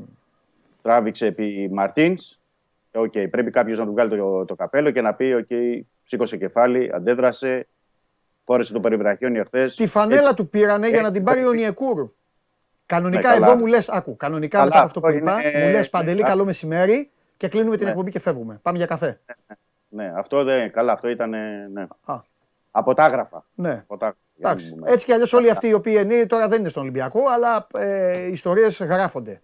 Οι οργ... Ωραία, για... Αυτά μένουν τώρα... στους οργανισμούς. Μένουν. Ναι, κλείνω την παρένθεση για το Φορτούνι, την κλείνω. Ναι. Γιατί εντάξει, δεν είναι για να. Όπως και τα αρχηγηλίκια, το περιβραχιόνιο πρέπει να το φοράει κάποιος, ναι, που καταλαβαίνει, που είναι Ολυμπιακός. Κανονικά, σωστό, που είναι Ολυμπιακός. Που είναι από παιδάκι, συμφωνώ, που καταλαβαίνει. Αυτή είναι η γνώμη μου για όλες τις ομάδες. Μην παρεξηγηθώ. Και κάποιοι, ναι, που το δίνουν σε ξένους, καλά κάνουν αν οι ξένοι είναι ποτισμένοι. Αν οι ξένοι, όταν λέω ποτισμένοι, είναι... καταλαβαίνουν, ναι, τον οργανισμό. Αν... Τώρα αν να το παίρνει το περιβραχιόνιο έτσι. Χρονίτες που λέγανε στα τοπικά και, εγώ, και ό,τι να είναι και όποιος να είναι και αυτά, ναι, ναι, εντάξει, οκ. Okay. Δηλαδή, το, το λέω γιατί έτυχε να το έχει ο Φορτούνης χθες. Άμα ναι, τους ναι, ναι. δεν το έχει, αλλά το λέω περιβρα... την γνώμη μου και θα την λέω. Συμφωνούμε σε αυτό, ναι, γιατί το περιβραχιόνιο πρέπει να το παίρνει, ας πούμε, ο Βαλμπουένα που νιώθει. Ναι. Να το παίρνει ο Εμβιλά που νιώθει. Ναι. Ή ο, ο... Και δηλαδή, χωρίς το... Όταν αφορά τους ξένους εννοώ. Τώρα που είπες Εμβιλά... Μεγάλη απώλεια χθες. Βεβαίως, μεγάλη απώλεια. Γιατί πρέπει να τα λέμε όλα. Λοιπόν, πρέπει να τα λέμε όλα. Αλλά ένα χειροκρότημα το θέλει ο Σαμασέκου. Ναι, ναι. Όχι, θέλω να πω μεγάλη απώλεια για ποιο, για ποιο, υπό ποια έννοια. Δηλαδή, στο πρώτο ημίχρονο που είχε πρόβλημα ο Ολυμπιακός και να πάρει την πρώτη μπάλα και να ανοίξει το παιχνίδι και να βοηθηθεί ο Χουάνκ, εκεί φάνηκε η πολύ μεγάλη απουσία του Εμβιλά. Ο Σαμασέκου ε, ε, ανέβαινε ε, κατά τη διάρκεια του αγώνα. Και κυρίως ήταν πολύ καλό στο, στο δεύτερο. Γιατί και στο το γκολ που ξεκινάει είναι από το κόψιμο του Σαμασέκου. Έτσι, να μην το ξεχνάμε αυτό. Κόβει ο Σαμασέκου για να κάνει μετά την πάσα ο, τη, ο Φορτούνης προς τον Μπακαμπού και να έρθει τον γκολ. Δηλαδή το παιδί έχει δουλέψει πάρα πολύ, έχει τρέξει πάρα πολύ, έχει κάνει πολλά πράγματα ο Σαμασέκου. Ναι, και ήταν και πολύ καλός. Απλά το λέω με την έννοια του Εμβιλά, γιατί για να μην ξεγελιόμαστε. Ο Ολυμπιακός θα πρέπει να ασχοληθεί και να προβληματιστεί για την απόδοση του πρώτου ημιχρόνου. Γιατί κάλλιστα στο πρώτο ημιχρόνο θα μπορούσε να έχει προηγηθεί η ΑΕΚ. Ε, ναι, εντάξει. Ε, να σου πω κάτι, ναι, επειδή μου βγάζεις ωραία πάσα τώρα, να χαλάσω, λίγο, να χαλάσω λίγο το κλίμα. Είναι λίγο άδικο γιατί ο Ολυμπιακός αξίζει να το χαρεί. Όπως θα σου πω και κάτι. Mm. Πάρα πολλοί φίλοι επικοινώνησαν, μου στείλαν και μου, μου είπαν, yeah, πες και στην εκπομπή και αυτά, τι πανηγυρισμοί mm. είναι αυτοί, τι είναι αυτό το πράγμα, τι είναι σιγά τώρα, ε, ε, σιγά τι, μήπως πήρε πρωτάθλημα, Ολυμπιακή, έτσι, όχι τέτοιο. Θέλω ναι, να πω κατάλαβα, κάτι. Κατάλαβα, ναι, εγώ θέλω να πω κάτι. Ναι. Το εκλαμβάνω ως ξέσπασμα και όχι ως ε, εκδήλωση εορταστική. Οπότε δικαιολογείται. Ναι, μπορώ να σου δώσω και εγώ την εξήγηση, θα σου δώσω. Ναι. Να μου τη δώσεις μετά γιατί θέλω να σε ρωτήσω, ναι, δώσου μου την εξήγηση, ναι, ναι, μαζί με την απάντηση. Ναι. ναι, ναι. Μετά από αυτό που έγινε, σε τι βαθμό πιστεύεις ότι ο Ολυμπιακός θα το συνεχίσει αυτό ή πολύ εύκολα θα ξαναδούμε φάντασμα μέσα στα play-off? Ωραία, να, να σου πω το πρώτο. Να μου πεις ότι θες. Καταρχάς, εγώ, εγώ στέκομαι κυρίως σε όλο αυτό το σκεπτικό και στη δουλειά που έχει κάνει ο Μίτσελ, εννοώ στο πνευματικό κομμάτι. Δηλαδή, ο Μίτσελ λέει εδώ και δύο-τρεις εβδομάδες πριν από το παιχνίδι από τον Παναθηναϊκό ότι εμείς έχουμε μπει σε mood play-off. Ναι. Και το απέδειξε. Και ναι. το απέδειξε. Δηλαδή, και με τον Παναθηναϊκό μπορούσε να είχε κερδίσει. Τα παιχνίδια τα υπόλοιπα τα κέρδισε με έξι τέσσερα γκολ κτλ. Ε, και με την, την ΑΕΚ την κέρδισε. Τι θέλω να πω. Ότι έχει λειτουργήσει και έχει μπει τόσο βαθιά στην ψυχολογία των παικτών ο, ο Μίτσελ αυτή τη στιγμή, που μπαίνει ο Κανός, μπαίνει ο Μπιέλ, μπαίνει ο Μπακαμπού, μπαίνει ο Φορτούνης και όλα τα υπόλοιπα παιδιά και σου λέει ότι okay, εμείς όπου και να πάμε να μας βάλετε τώρα να παίξουμε, πάμε να κερδίσουμε. Αυτό δεν το έχει ο Ολυμπιακός, το, όχι μόνο στον πρώτο γύρο, δεν το έχει σε, στο μεγαλύτερο κομμάτι της περίοδου. Ε, αυτή τη στιγμή ο Ολυμπιακός έχει τέτοια αυτοπεποίθηση. Δηλαδή πρέπει να το ξεχωρίσουμε τα δύο κομμάτια. Okay, ο Ολυμπιακός δεν έχει κερδίσει κάτι. Ο Ολυμπιακός κυνηγάει στην βαθμολογία. Είναι πέντε βαθμούς πίσω από τον Παναθηναϊκό και δεν είναι λίγοι πέντε βαθμούς για, ή πέντε βαθμοί για το play-off. Αλλά έχει κερδίσει πάρα πολύ στη, στον τομέα της ε, αυτοπεποίθησης. Έπαιζε το τελευταίο του χαρτί χθες για τον τίτλο. Σου λέει πηγαίνουμε σε, σε μια πολύ δύσκολη έδρα που δεν, υπήρχε, δεν είχε κάνει ισοπαλία η ΑΕΚ. Μια πολύ καλή ομάδα. Βεβαίως. Γιατί έχει πάρα πολύ καλή ομάδα. Και σου λέει ότι εδώ πετυχαίνουμε τρία γκολ, κερδίζουμε. Ε, οπότε ε, πλέον στα play-off μιλάμε διαφορετικά. Και ο Ολυμπιακός, πρέπει να ε, σταθούμε και σε κάτι άλλο διαφορετικό. Το έχω τονίσει και στο σχόλιο μου σήμερα. Ότι ναι. ο Ολυμπιακός, από όλες αυτές τις ομάδες που κάνουν τώρα πρωταθλητισμό, ναι.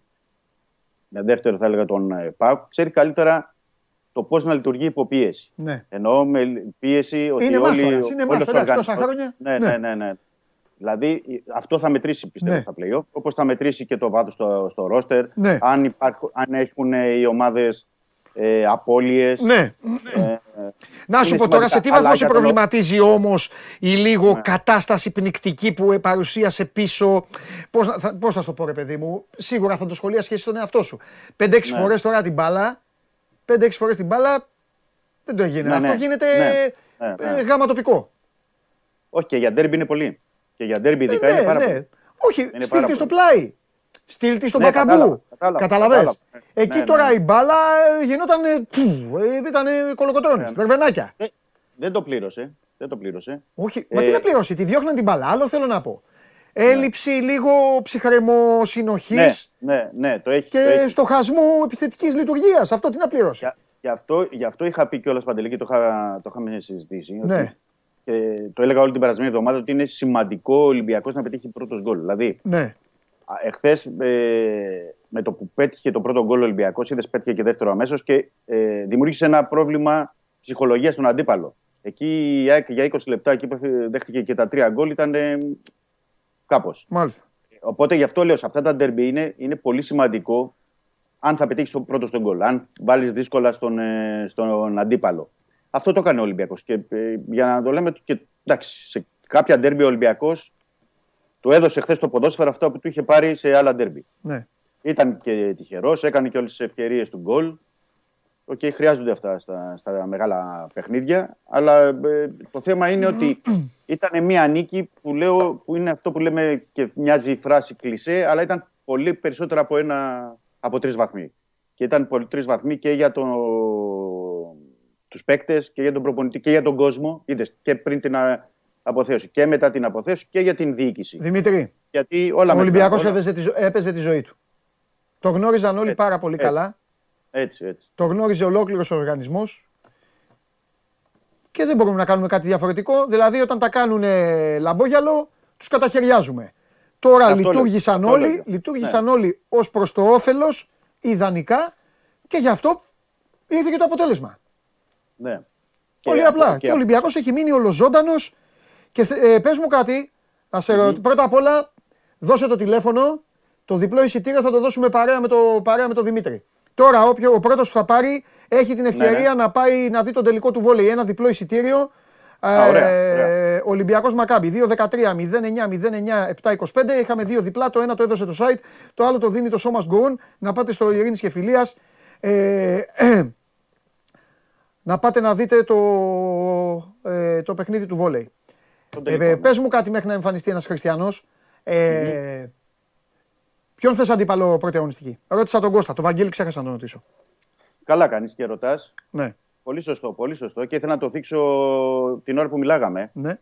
Ε, δε, ο Ολυμπιακός, θα σου πω ότι δεν θα ήθελε ντέρμπι. Με ποια έννοια δεν θα ήθελε ντέρμπι? Ντέρμπι όταν εννοώ τώρα ΑΕΚ, Παναθηναϊκό και ΠΑΟΚ. Με ποια έννοια? Ότι ξέρεις, Παντελή, ότι έχει τρεις παίκτες εκτός πρώτη αγωνιστική. Είναι οι δύο οι κεντρικοί χαφοί βασικοί, ο Χουάνγκ και ο Εμβιλά. Ναι. Και ο Μπιέλ, δηλαδή τρεις βασικοί.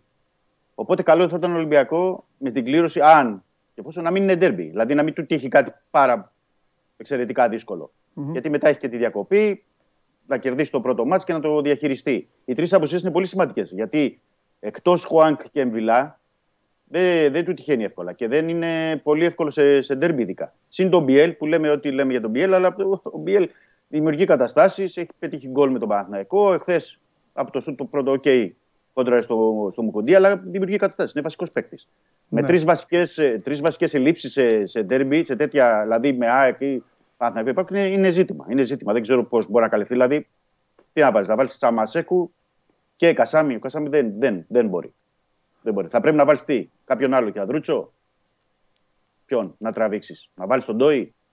Ξέρεις, είναι ζήτημα. Για μεγάλα μάτς είναι ζήτημα η έλλειψη και των δύο και Χουάν και Εμβιλά. Εδώ έβλεπες. Εχθές ότι έλειπε μόνο Εμβιλά, υπήρχε ζήτημα στο πρώτο ημίχρονο. Πόσο μάλλον να λείπει και ο Χουάνκ, ναι. που κάνει τόσα πράγματα. Εκτός αν παίξει με έναν. Με έναν και να, να φέρει ένα οκτάρι δίπλα, εννοείς στο, στον Σαμασέκο. Ναι. Αλλά λείπει και ο Μπιέλ, έτσι. Σε αυτές τις περιπτώσεις λείπει και ο Μπιέλ. Αυτό είναι, αυτό είναι yeah. ένα σημαντικό θέμα. Ότι λείπει ο Μπιέλ, ο Μπιέλ θα μπορούσε να το κάνει. Ο Φορτούνης με το Χάμες δεν είναι τόσο καλή σε αυτό. Όχι, ε, όχι, και τους βγάζεις και έξω από τα, από ναι, τα όρια και τους. Και από όντως του, του Μπιέλ θα πας εκεί αναγκαστικά με Χάμεσα, ε, λέω στο δέκα, με, με Κανό στη μια πλευρά και στην άλλη η Μασούρα ή η Φορτούνη. Δηλαδή δεν μπορεί να κάνει. Ο Φορτούνης μπαίνει πάλι στο διαζευτικό, θα είναι. Ο, εννοώ τώρα που θα λείπουν οι, οι τρεις. Ναι. οι υπόλοιποι. Για, λέω για το οχτάρι. Οχτάρι για να φέρεις κάποιον πίσω είναι δύσκολο. Ναι, αλλά είπες την τριάδα και είπες ή Φορτούνης ή Μασούρας.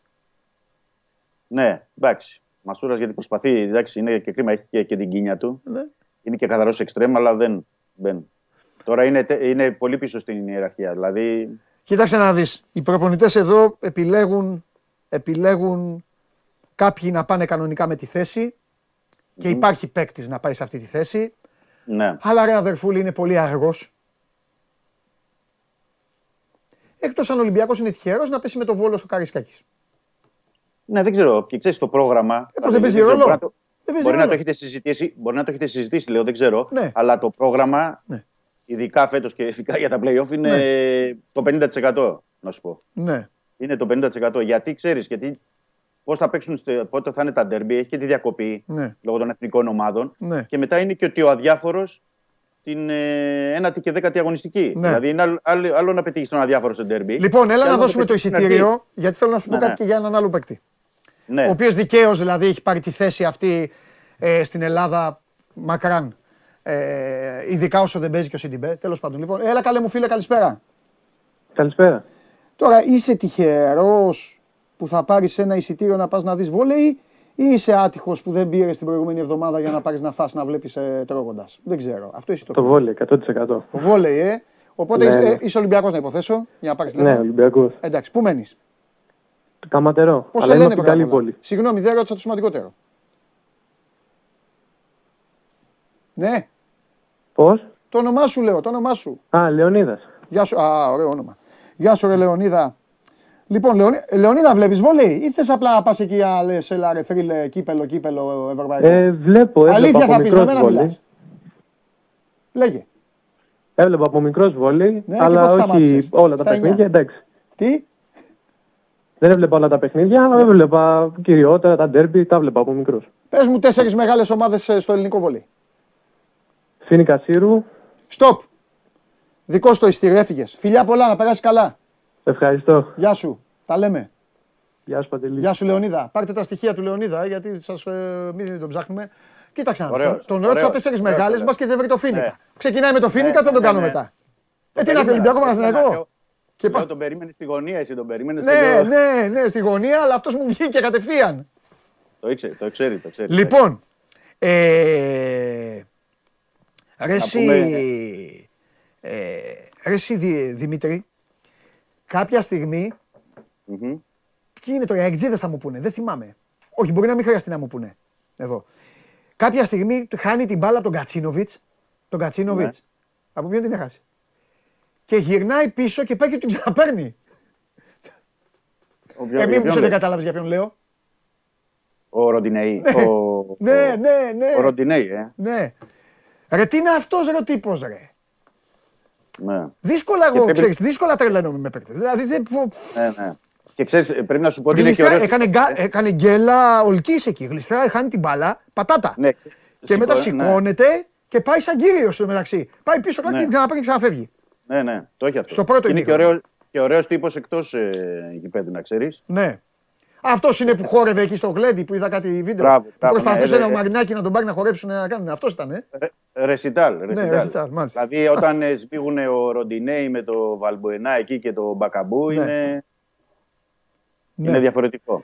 Ωραία. Καλό ήταν όλο αυτό, καλό ήταν όλο αυτό για τον Ολυμπιακό. Απλά πρέπει να πούμε ότι ο Ολυμπιακός, να μην το ξεχνάμε, κυνηγάει, έτσι. Για να είμαστε και εντός πλαισίου. Καλά, εννοείται, μα δεν έχει κατακτήσει κάτι ο Ολυμπιακός. Έκανε την πρώτη του νίκη. Με μεγάλο αντίπαλο τελευταία αγωνιστική.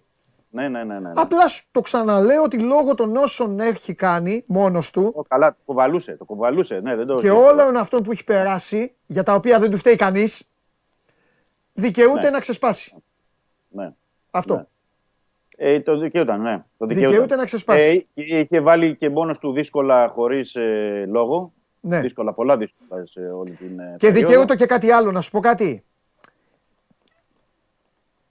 Κέρδισε και ξέχασε και τα υπόλοιπα. Γιατί σκέψου, αν ο Ολυμπιακός δεν κέρδιζε, θα είχες ξεκινήσει με την ανακοίνωση για την κόκκινη κάρτα και με όλα τα υπόλοιπα. Είμαι σίγουρος γι' αυτό.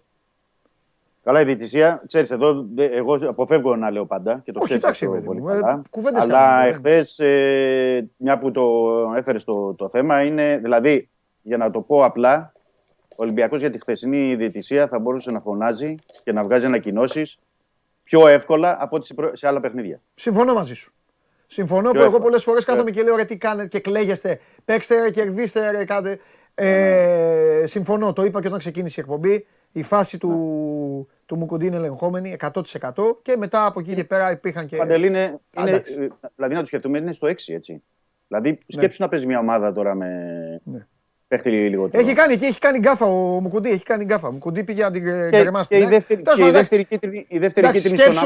Σκέψου ότι έμεινε και βάλε το αυτογκόλεση. Εντάξει, εντάξει, σταθιά τυχώς να σου πω κάτι. Δηλαδή, λέμε το αυτογκόλ τώρα του Μουκουντή και στέκονται πολύ στο αυτογκόλ του Μουκουντή. Οκ, okay, ήταν άτυχος εκεί και. Δηλαδή κάνει. Γιατί ο Σαμασέκου δεν έβαλε αυτογκόλ. Αυτό ήθελα να πω, εκεί ήθελα να καταλήξω. Δηλαδή και ο Σαμασέκου, ο Ολυμπιακός, στο πρώτο γκολ. Όλοι οι παίκτες τα βέβαια. Στο πρώτο γκολ έχει γλιστρήσει ο Βρουσάη που χάνει την μπάλα και κάνει το γκολ ο Λιβάη. Και στο δεύτερο κάνει το αυτογκόλ ο Σαμασέκου. Το ποδόσφαιρο είναι στιγμές. Δηλαδή. Σωστό. Οκ, ο Μουκουντή δεν μπορεί να. Έβαλε το πόδι, okay, πήγε η μπάλα, αλλά ε, είναι στιγμές. Οι στιγμές χθες ήταν με τον Ολυμπιακό, ναι. Το Κύπελλο ήταν με την ΑΕΚ.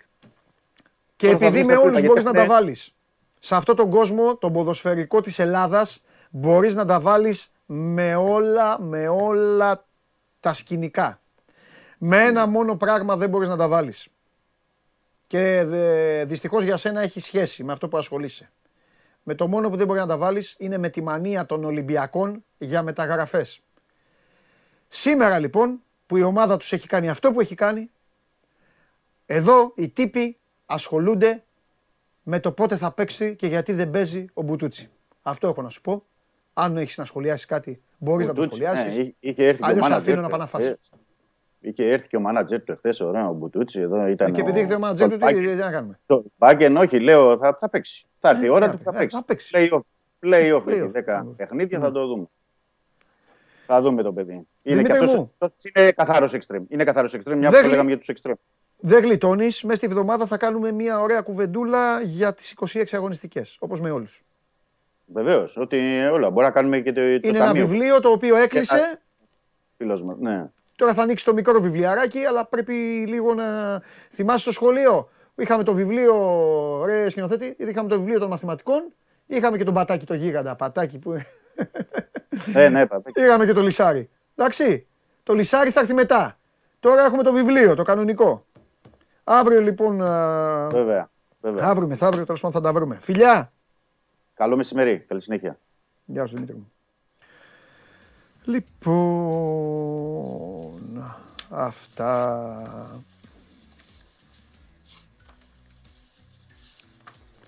Ο άλλος ο Πασχάλης, ο γίγαντας, προσπαθεί να εξηγήσει πράγματα και τα γράφει ανάποδα. Λέει, δεν χρειάζεται να είναι σε προφανή θέση, ήταν ο τελευταίος παίκτης. Μάθετε τα βασικά. Όχι. Δεν έχει σημασία να είναι ο τελευταίος παίκτης, σημασία έχει να είναι σε προφανή θέση. Και για μένα θα ήταν σε προφανή θέση. Πασχάλη μου. Οπότε μην, μην, μην στενοχωριέσαι. Πού πάμε, πουθενά. Πουθενά.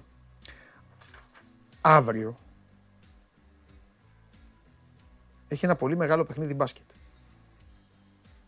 Ένα πάρα πολύ μεγάλο παιχνίδι μπάσκετ. Έτσι θα τελειώσω. Για να δω πόσοι από εδώ που είστε, πέρα από συνοδοιπόροι, είστε και γατόνια, γάτες. Θέλω να δω ποιος είναι ο πρώτος που θα γράψει ποιο είναι το πολύ μεγάλο μπάσκετ που έχει αύριο. Πολύ μεγάλο όμως. Πάρα πολύ μεγάλο. Φωτιά. Πω, πω, πού τους βρήκα. Ο ένας λέει πάλι θα χάσουν οι Λέικερς. Αλλά εσύ εντάξει, εσύ χειρότερος από μένα. Λοιπόν, ακριβώς, ακριβώς κύριοι, εσείς οι περισσότεροι. Βέβαια, παίζει και η ΑΕΚ με τη Γαλατά, δεν εννοούσα αυτό όμως. Είπα μάτς φωτιά, μάτς φωτιά, μάτς φωτιά. Αύριο, θυμάστε ένα μάτς για τους σεισμούς που δεν έγινε. Έφες Ρεάλ. Αύριο θα γίνει και ο Αταμάν θα μάθει, θα μάθει πολλά εκεί ο φίλος μας ο Αταμάν. Να δούμε τι θα γίνει. Λοιπόν, φιλιά πολλά, να περνάτε όμορφα, μείνετε στο Σπόρ είκοσι τέσσερα. Σας ευχαριστώ πάρα πολύ για την παρέα που μου κάνατε. Περάσαμε υπέροχα. Η εβδομάδα κυλάει. Το απόγευμα καθίστε, δείτε, μελετήστε. το πρόγραμμα των play-off. Αύριο θα σας εξετάσω. Δεν ξέρω αν αύριο μεθαύριο θα έχουμε κέσσαρι για, το, για τα καμώματα όλων, όλων και των δεκαέξι που έχουμε πει. Παρασκευή θα έχουμε για τους μεγάλους, όμως το έχουμε πει, ανάλογα αν θα προλάβουμε. Τέλος πάντων δεν έχει σημασία. Αύριο σιγά σιγά ανοίξουμε το γαϊτανάκι για το τι κάνανε οι ομάδες σας ε, σε όλη την κανονική περίοδο για να φτάσουν εδώ που έφτασαν. Και θα τελειώσω με την καλησπέρα από τον πρωτοπόρο του πρωταθλήματος. Καλησπέρα σε όλους. Λοιπόν, ψοφάσε. Μπιχτή γουλή για Λιβάη Γκαρσία. Γουλής και λίγα είπε. Ε, αν ήταν κανένας άλλος και αυτά. Σκηνοθέτη, Λιβάη Γκαρσία ήθελες στον Παναθηναϊκό. Τρέλα. Τι κάνει? Ε, τρέλα. Έτσι, μπράβο. Μπακαμπού. Πολύ καλή χωράνε. Πολλά ζητάς. Φιλιά πολλά. Τα λέμε αύριο στις δώδεκα. Να είστε καλά, παιδιά. Χάσαμε την Bournemouth. Τι να κάνουμε. Τετάρτη βράδυ, ε. Τετάρτη βράδυ στη Μαδρίτη. Και να αποκλειστούμε δεν πειράζει. Λίβερπουλ είμαστε. Θα το αντέξουμε. Γεια σας.